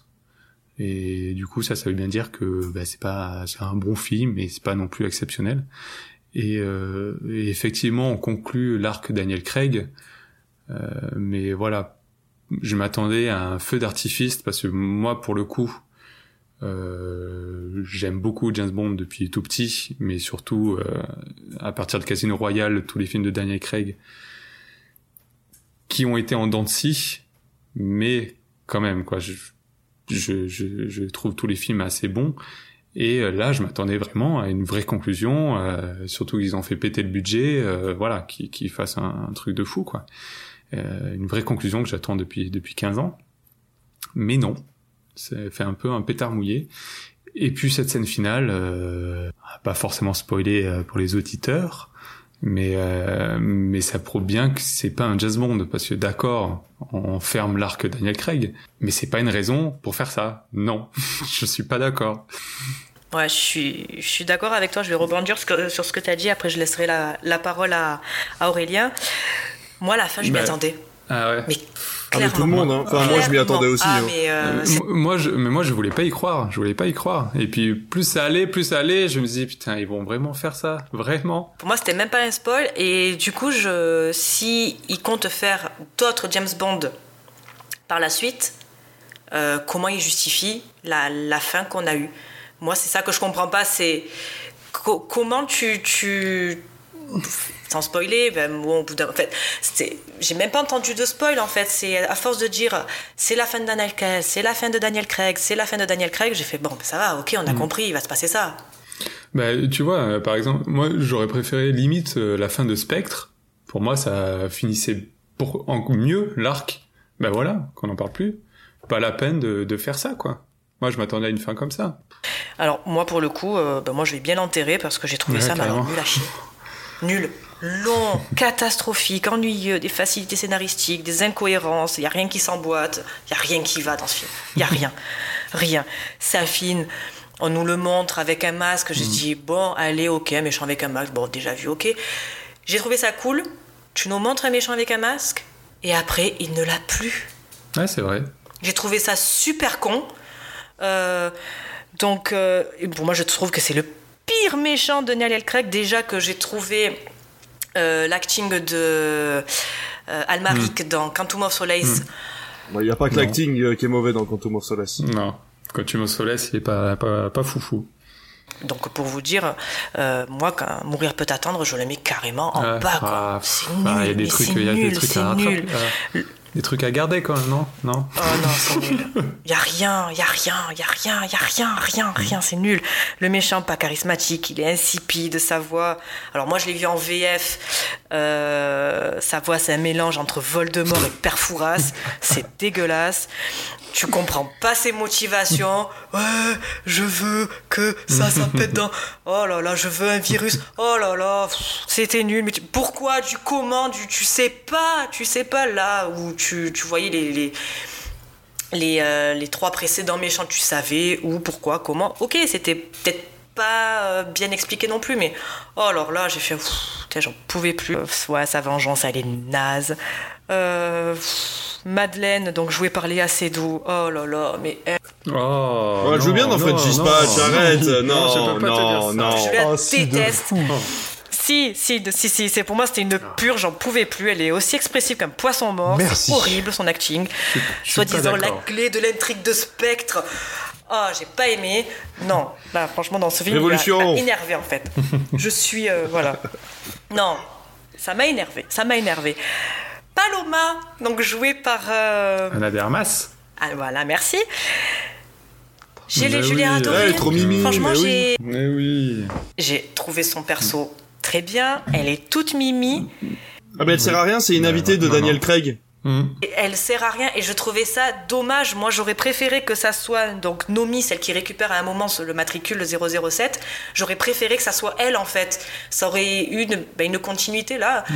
Ah coucou machin, je t'emmène, bam bam. Elle a été, elle a été invitée à la suite euh, à couteau tiré en fait et euh, elle s'entendait tellement bien avec Daniel Craig que Daniel Craig l'a ramenée sur le tournage. Oui, donc euh, en fait elle a un rôle c'est un caméo en fait hein. ouais ben voilà ah ben, ça se ressent en fait c'est dommage. ouais, mais ça reste le meilleur passage du film. Ouais c'est clair clairement, c'est c'est pour moi le meilleur passage. Alors l'autre, hein, mais j'avais mon œil, machin, mais ça aussi. Mais tout bah si, moi j'ai trouvé ça bien, c'est marrant, c'est kitsch. Ouais, voilà. T'es sous vidéo H24 et t'as un œil qui arrive à être bah connecté. Bah ça, c'est la magie de James Bond, ça. passer la Wi-Fi bah, dans un truc, c'est le MI6, les gars. Comment tu arrives? Enfin, moi, je, trouvais ça. C'est un grand méchant. Ah ouais, c'est ça. Je savais que tu étais là, je savais que t'allais venir. Ah ah ah ah, je suis le grand méchant. Oh non, s'il te plaît, stop. T'as vu les anciens? Ouais, oui, mais ouais, ben justement, justement, c'était euh, c'était un peu balayé avec l'air Craig et là d'un coup de remettre un truc comme ça, genre ah ah ah, oh, j'ai pas j'ai pas aimé. Après Nomi, moi quel est le, alors ça faisait polémique ça, quel est le, matricule 007, moi franchement. Ouais non. je m'en fous complet. Par contre, qu'elle euh, qu'elle appuie le fait, euh, alors je Hmm. le garde, alors je le garde, alors je le garde. Oh là là, Surtout c'est que lui, il en a rien à foutre en fait. matricule. C'est marrant oui. parce que quand il lui refile, Comme il dit bah ouais, Mais voilà, merci, ça. au revoir quoi. Juste, ben voilà, c'est ça. Si tu te dis, ben tu le veux, mais prends-le, le matricule. Après, bon, elle a- alors juste après qu'elle ait bien fait son caca nerveux, je veux le matricule, je veux aller matricule. Une fois qu'il revient après euh, dans, dans sa mission, euh, bon, mais je veux redonner le matricule à James Bond. Bon, bah, tu, nous, tu as chié pendule pour au final, euh, que dalle. Bon, d'accord, ok. Voilà, donc euh, moi je finirai par dire que très bonne première partie qui fait suite à Spectre, qui aurait pu se terminer comme ça. Deuxième partie qui était supra nul à chier. Après, cinématographiquement parlant, comme tu as dit, c'est cool, mais après voilà. Donc tout est prévisible, voilà, c'était nul, c'est de la merde. Merci, au revoir euh, et à l'année prochaine. Voilà. Attends, la, scène de la forêt, je l'ai trouvée plutôt cool, dans le sens où ça fait ressortir un peu ce flegme britannique de James Bond, c'est-à-dire qu'il se balade dans la forêt, il est même pas stressé, et il te tend des pièges en 2-2. euh, et, et comme tu dis, Euh, cinémato... Non, ouais, mais j'ai trouvé ça bien, avec la brume et tout, c'est assez bien Bah ouais, travaillé. moi j'ai euh, trouvé ça très beau. Ouais, ouais, franchement, ouais, j'ai trouvé ça très cool, beau, ouais, ouais. Franchement, c'était pas mal. Après, bon, si t'étais pas dedans, Ouais, mais après, moi, j'étais en fait à un moment du film où le beau, je m'en foutais, quoi. Je voulais de l'histoire, j'en pouvais plus. Je fais l'autre, là, c'est bon, je suis enceinte, oh, c'est ma fille, mais non, c'est pas ta fille. Ah, ça va, c'est qui cette gamine Voilà, donc Aurélien, bah, écoute, hein, soit tu, tu l'enterres un peu plus, soit tu lui remets un Alors. peu de peps. faut, faut que t'ailles le chercher en enfer, là, le film, hein. Je suis désolé, hein, parce que si tu veux le remonter. ah là, j'en pouvais plus, il fallait que ça sorte, en fait. Depuis, euh, depuis qu'il est sorti, je, je le rumine le truc tellement que ça m'a énervé, en fait. Je n'ai pas apprécié ce film. Alors, je vais être honnête, euh, de base, ouais, je suis pas un fan de James Bond, en fait. euh, je j'ai pas le, truc, euh, la fibre James Bond. Je trouve que c'est très redondant, en fait, c'est toujours un peu la même chose. Et personnellement, je trouve que Sean Connery avait le flow d'un James Bond. Après, je, trouve que c'est un peu perdu, mais bon, voilà. J'ai pas vu tous ceux avec Daniel Craig. J'ai vu Skyfall, que j'ai, pour le coup, j'avais adoré Skyfall. Euh, et juste avant, là, juste avant d'aller le voir, j'ai vu Spectre. Et honnêtement, ça fait trois semaines, je ne me souviens pas de Spectre. Genre, je me souviens absolument de rien de ce qui s'est passé. Vous pouvez me poser des questions, euh, voilà. Et là, euh, bah celui-là, ça, ça casse pas trois pattes à un canard, quoi. En fait, je trouve que c'est pas un mauvais film en soi, mais c'est pas un bon film non plus. En fait, ça, c'est, je le trouve ultra prévisible. Je trouve que vraiment tout est, en fait, on peut repérer tout, tout ce qui se passe à l'avance. Genre, lui, lui c'est le méchant, c'est sûr. Vraiment, à l'instant où il a où, euh, où il laisse Léa Seydoux dans le train, je me suis dit, elle est enceinte. Parce qu'on, genre, je l'ai vu à ce moment-là, et quand, quand on voit l'enfant, je me suis dit, bon, voilà. Je trouve que tout est prévisible. La scène juste de l'interrogatoire, en fait, il te le montre clairement tout ce qui va se passer à la fin de la scène, avant même le début de la scène. Et, pour le coup, je me suis dit, bon, ok, il va se passer ça, il s'est passé ça. Ouais, ça m'a pas avancé beaucoup. Euh, en fait, je trouve que surtout, le film, quand il devrait avoir des explications, un peu de blabla, un peu on calme le jeu, on fait du blabla pour euh, poser l'histoire, je trouve qu'il raccourcit vraiment tout dans ses dialogues en mode il, il, il dit bah on a découvert ça, on a découvert ça, on a découvert ça. Du coup, il faut qu'on aille, on aille là-bas faire ça. Je trouve que du coup, il raccourcit tout ça et pour rallonger les scènes d'action pas forcément utilement de, façon utile. Euh, alors que pour le coup, la, seule scène d'action que j'aurais voulu qu'il rallonge, je la trouve beaucoup trop courte. Hein. On en reparle. Anna de Armas, merveilleuse, incroyable, sublime, toujours. Et, ouais, son personnage, euh, quand elle essaie de déshabiller euh, James Bond. Allez-y, continuez, je vous regarde. voilà. Mais ouais, non, j'ai trouvé, je trouve que voilà, elle, elle était bien. Après, le, film aborde quand même des thématiques assez intéressantes. Franchement, le côté euh, l'agent secret qui a pas vraiment envie de revenir, mais euh, qui, est, bien dans sa retraite, mais au final, qui c'est quand même un agent secret, donc il peut pas vraiment prendre sa retraite parce qu'il sera toujours poursuivi à un moment euh, quelque part par quelqu'un. Puis il a toujours sa vie qui est derrière, il est toujours un peu en doute. Il doute toujours des personnes qui l'entourent. Est-ce que il peut leur faire confiance réellement tout ça? Franchement, je trouve que le film aborde des sujets vraiment intéressants qui, peuvent être exploitables, mais il l'exploite pas forcément assez bien ou assez en profondeur. Euh, je suis assez d'accord sur le fait que Léa Seydoux n'est absolument pas expressive. Genre pour moi, Léa Seydoux est une euh, statue qu'elle soit heureuse ou pas, elle ne change pas de et je, je, je sais pas, j'y arrive pas. Euh, Daniel Craig, pour le coup, lui, il est trop. Je suis toujours. En fait, faut qu'il desserre la mâchoire à un moment donné. Genre, je trouve qu'il est tout, il a l'air tout le temps énervé et même quand il est, il est, il passe dans le, le, côté James Bond blagueur un petit peu, euh, un petit peu qui fait, qui, fait des vannes tout ça. Bah, il a quand même toujours l'air tendu et la transition se fait d'un coup, donc j'ai pas surkiffé. Euh, pour le coup, le jeu d'actrice de euh, du coup euh, Lashana Lynch en 007, j'ai vraiment vraiment bien apprécié. Euh, le côté ouais le running gag euh, un peu marrant de c'est toujours moi 007 hein. Hey, salut, même si lui il est revenu, c'est moi. Ça pour le coup, ça m'a pas dérangé, j'ai trouvé ça un peu marrant, ça c'est un peu plus ça apporte une légère- légèreté au film. Euh, et, et ouais, pour le coup, 75% du film, c'est des scènes d'action qui sont pas forcément. En fait, le truc, c'est qu'il y a la suspension d'in- d'incrédulité qui m'a. Je veux bien accepter des choses. Mais au bout d'un moment, James Bond qui recharge pas, 14 qui recharge pas une arme du film et qui tire quand même sur tous les ennemis qu'il... contre qui il est, bon, au bout d'un moment, c'est de la science-fiction, quoi. et, ces- et du coup, qui se retrouve aussi à se faire tirer dessus par tous ses ennemis alors qu'il est pas à un seul moment à couvert. Bon, c'est des Stormtroopers, quoi, contre qui il se bat. Genre, littéralement, à un moment, il est debout dans, dans un hangar. Les mecs sont devant lui en hauteur et il le touche pas une seule fois. À un moment, voilà. Euh, pour le coup, j'ai beaucoup apprécié aussi la scène dans l'escalier. J'ai trouvé hyper impressionnante le, tout le plan séquence où il monte et tout. J'ai adoré.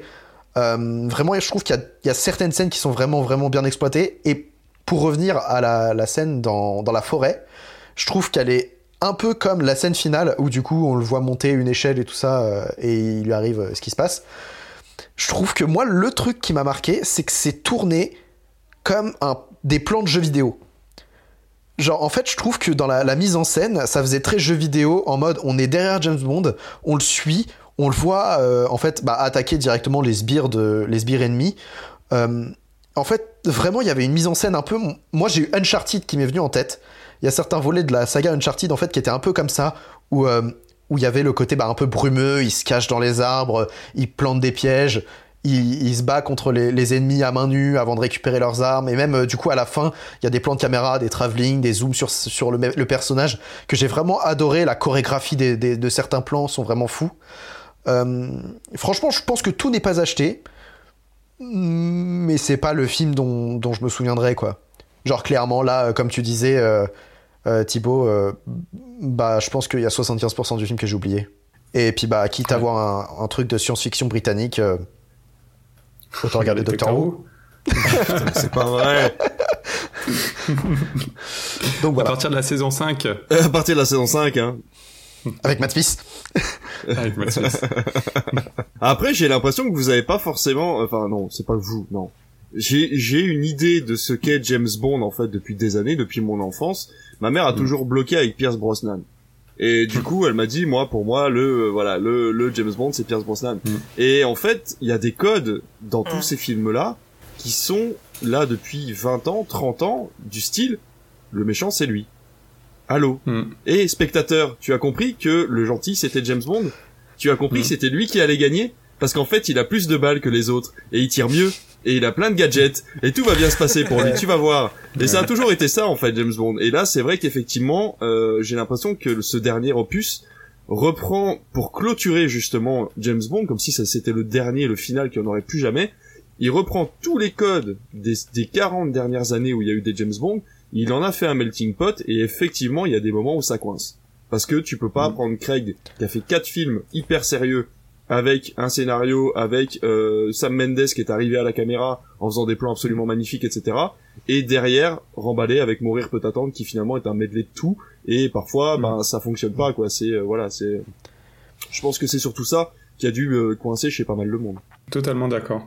Pour le coup, ouais, du coup, c'est ça. Je pense que ouais, James Bond, c'est génial. Enfin, c'est quand t'as grandi avec ça, quand t'as été bercé avec ça, je pense que tu peux euh, apprécier euh, le truc. Moi, pour le coup, bah, c'est ça. Moi, je suis vraiment, euh, je vais dire, je suis amateur dans le dans le domaine de James Bond. J'en ai vu certains, mais pas tous, et je, je surkiffe pas forcément.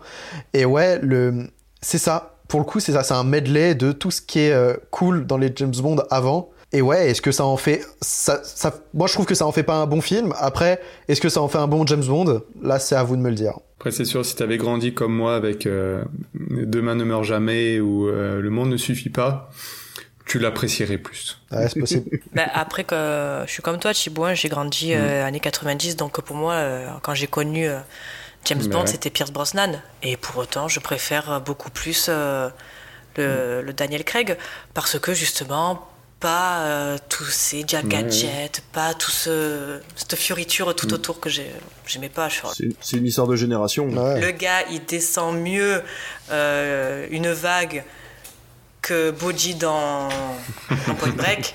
Mais il sait tout faire, c'est James Bond. Arrête. Non, oui. non, non. Si Bodhi n'arrive pas, personne n'y arrive. Ok? Alors, la fun fact du film. À quoi correspond 135,4 kg La Eh ben, cocaïne qu'ils ont dû question. prendre pour écrire le film. Oh là là. si seulement ils auraient pondu un bien meilleur film, je pense. Par rapport à Daniel Craig. C'est le poids qu'il a dû prendre pour partir en Jamaïque. ouais, il avait bien pris. C'est ce qu'ils supportent en développé couché. Non. Aucune idée. L'équipe de tournage a enregistré le record de la plus grande quantité d'explosifs Mmh. Ah. puissants dans un même plan avec 135,4 kilos. Ah oui. Ok. Ok. Alors, je, je pense que ça sera sans surprise. Mais pour vous, quel a été votre film préféré du mois? On va commencer avec Thibaut. Ah, bah, French Dispatch, hein. Avec, euh, après, avec Julie en 12 chapitres qui est pas très loin quand même derrière. Toi, David? Euh, moi, c'est un film qu'on n'a pas cité. Euh, ça sera délicieux, euh, je pense, parce que j'ai j'ai apprécié la plupart des films que j'ai vus. Mais euh, ouais, délicieux et légèrement au-dessus, parce que c'est celui quand je suis sorti de la salle qui m'a laissé le le meilleur impact. Là, on va dire l'impact le plus positif sur euh, sur ma sortie en salle. euh. Bien que The French Dispatch, après notre discussion, du coup, euh, a tendance à à monter les échelons à chaque euh, à chaque fois, mais ouais, non, on va rester sur délicieux. Et toi, Aurel? Ah, moi, la- The Last Night in Soho. euh, euh, La surprise. Il est là et, et Ouais, il va y rester un petit moment, je pense. Hein. Bon, ben, je pense qu'on l'aurait vu avec avec Thibaut. Je pense qu'on Ouais. on sera tous les quatre d'accord. Je pense. Faudra, on, on en reparlera, on en reparlera. Je pense Oui, aussi. Je Entre vous dirai ça euh, le mois prochain, ouais. Exactement. C'est Last Night in Soho qui remporte le prix du meilleur film pour ce mois d'octobre. Nous allons continuer avec euh, ben, nos coups de cœur. On va rester un peu sur les films avant de passer à l'actualité. Nos coups de cœur du mois, je vais donner la parole à Aurélien. Euh, mon coup de cœur du mois, et bah écoutez, euh, du coup, euh, moi j'ai revu, j'ai revu un film après Last Night in Soho. On en a parlé pas mal, mais du coup j'ai vraiment très envie de vous le conseiller. hein. Euh, il faut que je le dise. Doctor Et Who. vous savez de quoi je vais parler. Scott Pilgrim versus The World. Voilà. Je pense que euh, c'est le meilleur film d'Edgar Wright qu'il ait jamais fait. Je trouve que c'est rythmé, beau, euh, intelligent, drôle, émouvant. Euh, je pense que je vais pas vendre ce film des heures. J'en ai déjà parlé pas mal avant. Je pourrais en parler pendant des heures. Ouais, non, franchement, ce film est, ce film est vraiment incroyable et je pense que tout le monde devrait le voir. Toi, David, ton coup de cœur du, du mois. Et ben, euh, j'ai pas vu énormément de films, c'est fou. hein, du coup, euh, ouais, on va changer un peu. Euh, ouais, non, non, mais j'ai vu là euh, récemment euh, Beautiful Boy avec Timothée Chalamet et euh, Carell, euh, son prénom. Steve Carell. Steve Merci, Steve Steve, Carell. Ouais. Steve Carell, J'ai pas merci le- beaucoup. Ouais, j'ai pas le mood en ce moment. de- Non, Ah ouais, et ben ouais. justement, Ah ouais justement, regarde-le, il est très good mood en fait. Le père, est- il est tellement confiant envers son fils, en fait, il a tellement d'espoir pour lui que le, le film est rempli d'espoir en permanence. C'est-à-dire que tu, Ah, c'est bon, rien que tu me dis ça, je, je vais ouais, pleurer à la oui, fin, ah c'est sûr. bah oui, ouais, étant donné que, ouais, ouais, mais Ouais, voilà, mais voilà, je suis pas dans le mood de pleurer en Non, ce moment, mais- tu vois, là, je suis en mode, tu vois, je suis un peu dans, je suis resté un peu dans le délire Halloween, donc je vais un peu me regarder des films, tu vois, un peu gore, donc là, le non, non, mais euh, vraiment, je l'ai, lancé moi un soir en me disant je vais regarder une petite demi-heure puis je regarderai le- la suite le lendemain. Et en fait, je suis resté euh, jusqu'à minuit et demi devant ma télé parce que euh, il est vraiment chouette. Steve Carell joue super bien. Le duo avec Timothée Chalamet marche super bien aussi. Euh, voilà. Et puis vraiment, euh, le, le, le, le film a une, a une structure en fait narrative qui est très complexe et, euh, et qui permet vraiment de, de comprendre les tenants et les aboutissants de chacun des personnages. Et je l'ai vraiment trouvé très chouette. Donc euh, voilà, il est sur MyCanal en ce moment si vous voulez le voir, ou alors si vous le trouvez en, en Blu-ray ou en DVD. Mais ouais, non, franchement, Beautiful Boy. Je suis totalement d'accord, il est vraiment merveilleux. Je valide tout ce qui a été dit. Thibaut, et toi, ton coup de cœur du mois? Euh, bah, voilà, bah, moi c'est la série documentaire sur Or- Orelsan. Ah, mais oui, il faut absolument que je la regarde. qui est, Exact. qui est formidable. Euh, Aurel San ne, ne, montre ça à personne. Euh, six épisodes de trois quarts d'heure environ sur 20 ans de la vie d'Aurel San. Ça commence en 2000 à peu près et ça va jusqu'à maintenant. Et euh, bah, c'est génial. Ça donne envie de créer, ça donne envie de faire plein de choses. C'est en même temps on voit voilà une bande de potes qui, qui grandit, qui évolue. C'est un film hollywoodien mais euh, réel quoi. En plus c'est extraordinaire d'avoir autant de rush. Il a la chance d'avoir un frère qui l'a suivi et qui a cru en lui dès son plus jeune âge et d'avoir et d'avoir enfin moi je sais que j'avais une caméra quand j'étais gamin et le nombre de fois où j'ai retapé sur la cassette parce que je trouvais qu'il y avait rien d'intéressant dessus et là le gars a tout gardé pendant 20 ans quoi. Et je trouve ça absolument extraordinaire. Il devait avoir un nombre de cassettes euh, absolument incalculable. Trop bien. Puis de base je suis un fan d'Orelsan. Ah, le documentaire est hyper intéressant franchement je suis assez d'accord au final, c'est quand même ouais une, une belle story, une belle histoire de euh, une success story quoi. C'est on découvre même on sait qu'il est on sait qu'il est connu de nos jours et on voit comment il est monté en 20 ans, qu'il est parti vraiment de euh, le gars le gars qui vient de Normandie, qui s'appelle Aurélien. Ouais, qui s'appelle Aurélien en plus, voilà. Qui a un frère qui s'appelle Clément. Exactement. Salut. Euh, non ouais, c'est c'est vraiment le, la success story d'un d'un petit gars de, de, de campagne qui qui devient l'un des artistes les plus influents euh, hmm. de, de de nos jours quoi et 20 ans après, c'est vraiment impressionnant. Et toi, du coup, Alice? Alors, euh, moi j'en avais déjà parlé, je crois, avec toi, euh, David, mais euh, moi mon coup de cœur, c'est hmm. Kenji Donc j'avais parlé le, mois dernier un peu dans le, une, série qui est dans le même esprit qui s'appelle Them, donc E, E, X, une série produite par Amazon Prime. Et bah, Kenji Man, c'est un peu dans le même, dans le même délire. Hein. C'est alors un, un, faux remake du film de 92, mais vraie suite. Voilà, c'est parallèle entre légende urbaine et notre société actuelle. Euh, c'est euh, en plus Jordan Peele qui est au scénario, donc euh, sa patte, on la, on la ressent, mais 100 fois, mille fois. Les acteurs, ils sont, ils sont géniaux. J'ai adoré la mise en scène. Il y a un plan en particulier que j'ai trouvé vraiment à la Kubrick, euh, beaucoup de références, notamment à, La Mouche pour le body horror, Incassable donc pour la mise en scène parce que c'est un personnage qu'il faut prononcer cinq fois son nom devant le miroir pour euh, qu'il apparaisse. Donc c'est que encore une fois avec ces jeux de, de miroir. Donc bien sûr très différent de, de, la mise en scène, comme je disais euh, un peu plus tôt de Edgar Wright dans Last Night in Soho. Une mise en scène euh, très bien travaillée, stylisée, inventive, euh, notamment sur l'origine story du personnage via des ombres chinoises. C'est du vu, mais je trouve que c'est vraiment euh, très qualitatif. Donc, non, vraiment, j'ai adoré. Moi, ça m'a fait peur, hein, comme, comme tout film d'horreur. pas de jumpscare, où vraiment, il y en a, doit en avoir un, mais alors ça doit être très léger, genre le petit bout par-ci par-là. Mais voilà, bon, je vais rester sur ça. C'est très bien. Je ne vais pas euh, m'étendre plus que ça. Franchement, je vous le conseille. Voilà, si vous aimez encore une fois Jordan Peele, si vous adorez un peu ce, style de d'écriture de, de, film, franchement, je vous le, je vous le conseille. Nous allons passer du coup à l'actualité qui a marqué ce mois et nous allons commencer donc par la bande-annonce House of Dragon, donc spin-off de Game of Thrones. Qui a regardé ou qui a vu Game of Thrones? Il y a Aurélien. Et toi, David, tu l'as vu Game of Thrones ou pas du tout Non, non, ah. j'ai vu les deux premières saisons et euh, la, la fausse bataille avec 10 soldats qui arrivent en barque pendant qu'un nain essaye de fermer une porte géante. J'ai, j'ai, j'ai arrêté, j'ai pas pu. J'ai pas pu aller plus loin malheureusement. Et il paraît que ça devient bien après. C'est toujours marrant, on s'arrête toujours au moment où c'est censé devenir bien après. Mais euh, mais voilà, donc je recommande. Mais oui, mais oui. Thibaut, toi non plus, tu n'as pas, as pas vu, mais oh, après House of Dragons, par contre, j'ai vu la bande annonce et c'est vrai que ça, ça donne envie. Ah moi, je suis, euh, je suis à fond, je suis à fond, à fond, à fond. Alors moi, la, hum, le personnage de, de Daenerys, plus euh, son personnage avance dans l'histoire et plus elle, elle m'était antipathique. Donc la famille Targaryen ne m'intéresse pas plus que ça. Mais euh, ouais, c'est Game of Thrones, donc oui, toi, tu en as pensé quoi, toi? Moi, ça me fait peur parce que bah, j'adore Game of Thrones. J'ai vu comment bah, ça s'est développé au fil des saisons. Euh, l'histoire euh, de la famille. Saison 8, bonne saison ou pas bonne saison? Moi j'ai adoré, franchement j'ai beaucoup aimé la fin.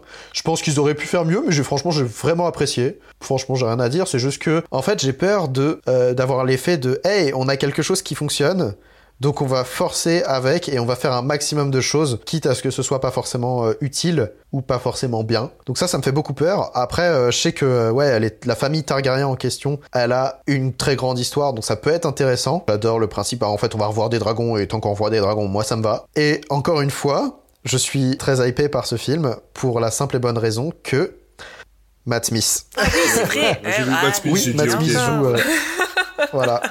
Il est encore là-dedans. Il va jouer un personnage euh, dans, de la famille Targaryen. Et ça, franchement, euh, franchement, bah, j'ai envie de voir ça. Hein. Et si vous voulez comprendre comment il en est arrivé là, euh, bah regardez Doctor Who à partir de la saison 5. On va continuer donc avec The Batman. La bande-annonce a été dévoilée lors du DC Fandom. On va commencer avec David. Oh bah tiens, bien sûr. Commençons par David. euh, je vais me faire casser encore. Euh, alors, Ou pas, ou pas. non, non, non. Euh, j'a- j'attends, j'attends beaucoup ce film parce que j'adore euh, Robert Pattinson. J'aime beaucoup ce qu'a fait Matt Reeves sur ses, ses divers travaux. Euh, je suis un grand fan de DC Comics. Hein, euh, voilà, si vous venez à la maison, je suis pas un grand collectionneur, mais j'ai pas mal de comics à la maison, principalement de Batman parce que je trouve que c'est le personnage le plus évolué de DC Comics. Euh, je reprocherais juste une chose à DC en fait, c'est qu'ils ont énormément de très bons personnages à exploiter et que c'est quand même la troisième fois, voire la quatrième fois qu'on a un reboot de Batman et je trouve ça dommage. Alors c'est une nouvelle vision de Batman, oui, on a toujours une nouvelle vision de n'importe quel personnage, on a une nouvelle vision de James Bond hein, il y a des années, je vous signale. Donc euh, voilà, tout le monde est content, on est content de revoir Batman, surtout parce que c'est Robert Pattinson qui, sera dans la peau de Batman. La première bande-annonce donne envie, hein, les, coups sont là, euh, euh, le- l'enquête a l'air d'être vraiment sympa, tout le casting me donne vraiment envie. J'aurais juste ce petit reproche là, c'est juste de dire, il y avait d'autres personnages que vous auriez pu bien mieux travailler avec des bons scénaristes, ça aurait pu être l'occasion de faire évoluer d'autres persos plutôt que de refaire un Batman. Voilà. Mais après en soi, si si, le film, je serais euh, à mon avis Day One ou Day, ou Day Two euh, directement en salle. Euh, mais voilà, petit reproche de ma part à ce niveau-là. Ouais, je suis assez d'accord avec toi. Je vais très vite rebondir. Je vais le voir uniquement parce qu'il y a Robert Pattinson. Voilà. Pas plus, pas moins. On en a un peu parlé en off euh, de la bande-annonce de Morbius aussi qui est, qui sortie. Euh, pareil, c'est euh, un film Marvel et je n'irai le voir que parce qu'il y a Jared Leto. Voilà, pas plus, pas moins. Je, m'en fous de, l'histoire. Vraiment, il y a tel acteur, j'y vais, point barre. Voilà, donc je te laisse la parole, Aurélien. Moi, je vais faire très vite aussi. Il y a Robert Pattinson, il y a Batman, que j'adore Batman, j'adore DC, j'adore Batman. Je le redis encore une fois. Euh, voilà, il y a Robert Pattinson, il y a de la violence, il y a du sang, il y a euh, l'homme mystère, j'adore l'homme mystère. Je vais aller voir ce film, j'attends beaucoup de ce film. Je veux absolument que ce soit un bon film. Voilà. Et toi, Thibaut, du coup? Euh, Bah, je vais aller, je vais continuer dans sa lignée. Hein. Pareil, euh, Batman, j'adore Batman. Je vous ai dit que j'aimais Batman. Euh, c'est mon héros, euh, ouais, c'est c'est mon super héros préféré depuis que je suis tout petit. Mais euh, mais ouais ouais ouais non, je je suis un grand fan de de, de Batman et euh, dans cette bande annonce, j'ai j'ai bien ressenti l'univers de Batman que j'aime. Noir, ça pue, c'est sale. Moi, ça m'a vendu du rêve. Euh, Robert Pattinson, je dis oui aussi. Après, passer, euh, voilà, passer après la trilogie Dark Knight, euh, on va voir ce que ça va donner. Comment ça après Dark Knight? Non non non, il passe après Batman contre Superman. Après Ben Affleck. Qui ça? Ouais, ouais, ouais, ouais. Batfleck. Qui? Batfleck. Je suis le seul à adorer euh, Batman de Ben Affleck. Genre, moi, j'ai adoré. Moi Ah non, non. Ah si si, Ah, moi je suis un franchement. fan aussi. euh, Alors adoré. Franchement, Batman euh, un fan. Superman, la Snyder Cut, euh, je prends rien à dire. Ah, Ah la oui, Snyder, Snyder Cut, ah oui, oui, oui. bien sûr. ouais. J'ai bien aimé, mais alors euh, Ben Affleck en, ben Affleck en Batman, j'ai eu l'impression de voir Ah, Daredevil, si, quoi. Ben Affleck, oh là là, pff, horrible. Ah, Un truc qu'on dit souvent, c'est que Ben Affleck est un, un bon Bruce Wayne, mais un mauvais Batman. Oui, c'est vrai. oui, je suis d'accord. Euh, et voilà, juste pour finir sur la bande-annonce, euh, par contre, je vais plus jamais regarder cette bande-annonce parce que j'ai l'impression que ça montre beaucoup de plans Ouais. importants. Ouais, Ouais. complètement. Donc je vais essayer de l'oublier, je vais pas la revoir en espérant que d'ici mars euh, je l'aurai oublié. C'est le truc qui m'a fait un peu peur aussi, du coup. Tu dis que pas, pas revoir la bande-annonce. Et vu que ouais, c'est l'homme mystère, un peu l'un des persos importants du Mhm. film, j'ai eu peur aussi de ça. Vu que ça joue beaucoup sur des énigmes et tout ça, j'ai cru qu'ils allaient trop en révéler. Et genre, j'ai eu peur de voir la bande-annonce. Ouais. Et du coup, je pense que je vais faire pareil, je vais pas la revoir. Bon, alors on va finir par la dernière actu de ce mois, Dune 2, qui est confirmée par la Warner et qui verra le jour en octobre 2003. Donc nous, on en a parlé déjà le mois dernier, on avait donné notre avis sur le film. Est-ce qu'on est content de voir un Dune 2 Est-ce qu'on ne l'est pas? Ouah, vite fait. Ouais, c'était pas top comme film, franchement. Ouais. Je pense que Dieu existe. Voilà. non, mais putain, ouais. Non, c'est une, super nouvelle. Ouais, c'est- ouais, ouais, Putain, quand j'ai vu ça, j'ai- je pensais pas que ça allait arriver si vite. Pas sorti il y a très longtemps aux États-Unis? Mais je crois que ça fait Non, à peine deux semaines. deux semaines. mais il, Ouais. il manquait pas grand chose pour qu'ils puissent en faire un deux. En fait, les chiffres des, des autres pays avaient déjà pas mal rempli les caisses, donc il manquait pas grand chose. Il me semble qu'il a fait 17 millions euh, dès la première semaine euh, là-bas. Même les plateformes de streaming, euh, bah, ça, ça va pas tuer les salles de cinéma, quoi. Non, pas entièrement. On vive, le, vive Ouais, les salles. Warner est revenu en arrière, hein, les films de 2022 sortiront pas direct en streaming comme ils ont fait Ah cette ouais année. Non, non. Ils vont repousser de Ah. 3 ou 4 semaines, enfin il va y avoir un temps de latence entre les deux. Et ben j'espère qu'on sera vite en 2023. Oui, effectivement, vivement euh, 2023 pour voir la, la suite. Passons maintenant à la dernière partie de ce podcast avec la chronique d'Aurélien. Alors, que nous as-tu préparé Alors, ce week-end, c'était Halloween. Alors, évidemment, qui dit Halloween dit film d'horreur, et qui dit film d'horreur dit, eh ben, grand méchant de film d'horreur, et parfois pas des hyper bons films. On a pu le voir avec Halloween Kills, qui est sorti cette semaine, et Michael Myers, et bah, c'est pas toujours bien. Donc, je vous propose de revenir là, cette semaine, sur quelque chose euh, d'un peu étrange, euh, bah, les films d'horreur qui sont un peu étranges. Donc, on va faire un truc tout simple, c'est-à-dire je vais vous dire en une phrase ou deux à peine un speech de film, et vous allez tout simplement devoir me dire si ça existe dans un film d'horreur. Attention, il peut y avoir des petits pièges en- avec des films qui ne sont pas d'horreur. Euh, par exemple, si je vous dis un zombie hockeyeur qui découpe des gens sans raison apparente, vous me dites Ça existe. ça existe, Ah, bah, évidemment. Euh, non, pardon, Jason, Jason, Jason, Jason. voilà, un zombie hockeyeur, Ah, oui. un zombie. Vous pouvez me dire ça existe ou ça existe pas, et si vous connaissez le film, euh, vous pouvez, euh, voilà. Donc on commence avec, euh, alors qu'il mangeait tranquillement un chewing-gum, John découvre qu'en plus de lui donner un air très cool, ses lunettes lui permettent de voir la race extraterrestre camouflée qui gouverne le monde en secret. Est-ce que ceci est un film qui existe? Oui, ça existe. Bah, bien sûr, ça existe. Est-ce que vous savez le film? Los Angeles. Euh... Invasion ouais, C'est ouais. ça. Invasion Los Angeles, sorti en 1988, de John Carpenter. Et si je vous dis, pour enchaîner tout de suite, alors coupé dans son activité professionnelle par, par ce qu'il appelle le jugement divin, un prêtre orthodoxe organise, euh, modernise la religion, pardon, en effectuant des exorcismes en visio par WhatsApp avant que ça ne dégénère. Est-ce que ça existe? J'ai un doute. Ouais, j'aimerais bien, bien. ça serait drôle. Non. Eh bien ouais, non, c'est totalement inventé, même si on dirait un peu un pitch d'une comédie française. Ouais. Ah oui, c'est vrai. Il y en a un peu dans la tête. hein.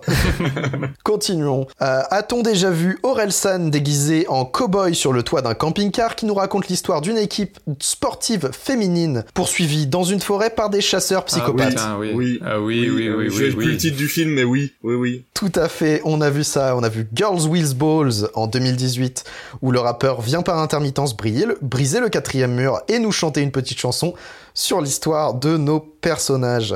Toujours dans le rap d'ailleurs, a-t-on déjà vu un rappeur qui se fait défoncer à main nue alors qu'il est lui-même armé d'une pelle, le tout dans une maison en flammes? Avez-vous déjà vu ça? Non, ça me dit rien. Ah non, j'ai pas vu. Est-ce que vous pensez que ça existe? Ouais, Ouais, je pense que ça existe. Eh bien oui, ça existe. On a pu voir en 2002 le rappeur Busta Rhymes se battre contre Michael Myers lui-même dans Halloween Résurrection. Voilà. Oh là là part, là oui. Mon Dieu. Pas forcément quelque chose dont on a envie de se rappeler. Euh, alors qu'il est tranquillement chez lui, Jack, un informaticien, va devoir se libérer après qu'un virus informatique ait touché Albert, son Google Home personnel. Euh, il va soudainement devoir survivre à une série d'épreuves sanglantes, un peu comme dans Saw, en fait, dans sa propre maison. Ça, ça existe? Je crois que C'est un bon pitch, Je crois que ça existe. Je crois que ça Moi, je dis que, existe. moi, je dis que ça existe. C'est vrai Un genre de court-métrage ou une connerie dans le genre. Eh bien, c'est totalement inventé par mes soins. Franchement, je pense que je Ah. ferai un très bon scénariste Et- pitch. et que je pourrais travailler pour la série Black Mirror. Allez. Allez, je vais, je vais enchaîner sur un tout dernier. Un membre de l'Union soviétique tue des gens dans un, enfin, tue un groupe d'étudiants dans une maison de vacances, dans un chalet au milieu de la campagne, au milieu de la forêt, pardon, avec une marteau et une faucille. Est-ce que ça existe? Ah oui, ça existe. Mais c'est pas un film d'horreur. Enfin, si, mais c'est pas un vrai film d'horreur. C'est le film d'horreur dans le... Pas le film Non, d'horreur. pas le film d'horreur. C'est la cité de la peur. C'est Red... Red is Dead. Red is Dead. Exactement, Red is Dead dans la Cité de la Peur. Voilà, un petit piège, une comédie française, mais un très bon film dans le film. Euh, et je Merde, terminerai. pourriture de communiste. Exactement, je terminerai par une phrase. Il ne peut plus rien nous arriver maintenant. Maintenant. D'affreux. D'affreux maintenant, tout à fait. Ah oui, voilà, c'est tout pour moi. Il ne peut plus rien nous arriver. D'affreux D'affreux maintenant. voilà, c'était tout pour moi. Vous êtes très très fort. Ouais, c'était pas mal. Hein. Surtout le pitch du Google Home qui Mm. devient, euh, qui Bravo, devient tueur ouais. là. Ouais, moi je trouve ça pas mal. Je devrais envoyer le, le scénario à Black Mirror, je pense que. Ouais. C'est euh, l'égalité parfaite de score entre Thibaut et David. Donc bravo les garçons. Merci. Il ne nous reste plus qu'à vous dire au mois prochain. Allez voir un max de films tout en respectant les gestes barrières. Et bonne soirée. Bonne soirée. Bonne soirée. Bonne soirée, ciao.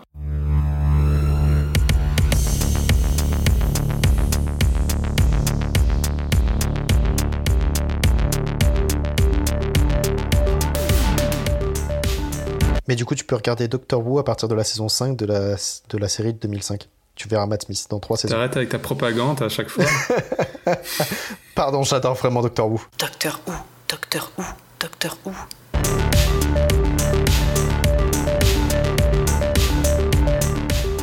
Targaryen. Targaryen. La famille Targaryen.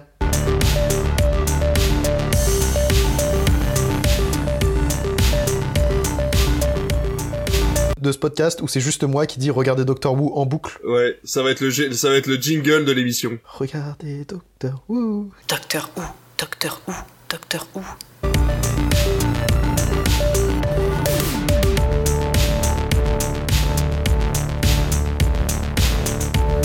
Ouais, ouais. Bah, c'est que moi j'ai le film qui finit dans 10 minutes, donc c'est vrai que, ouais, non, ouais, si on pouvait avoir fini d'ici 10 minutes, un quart d'heure, ça marche.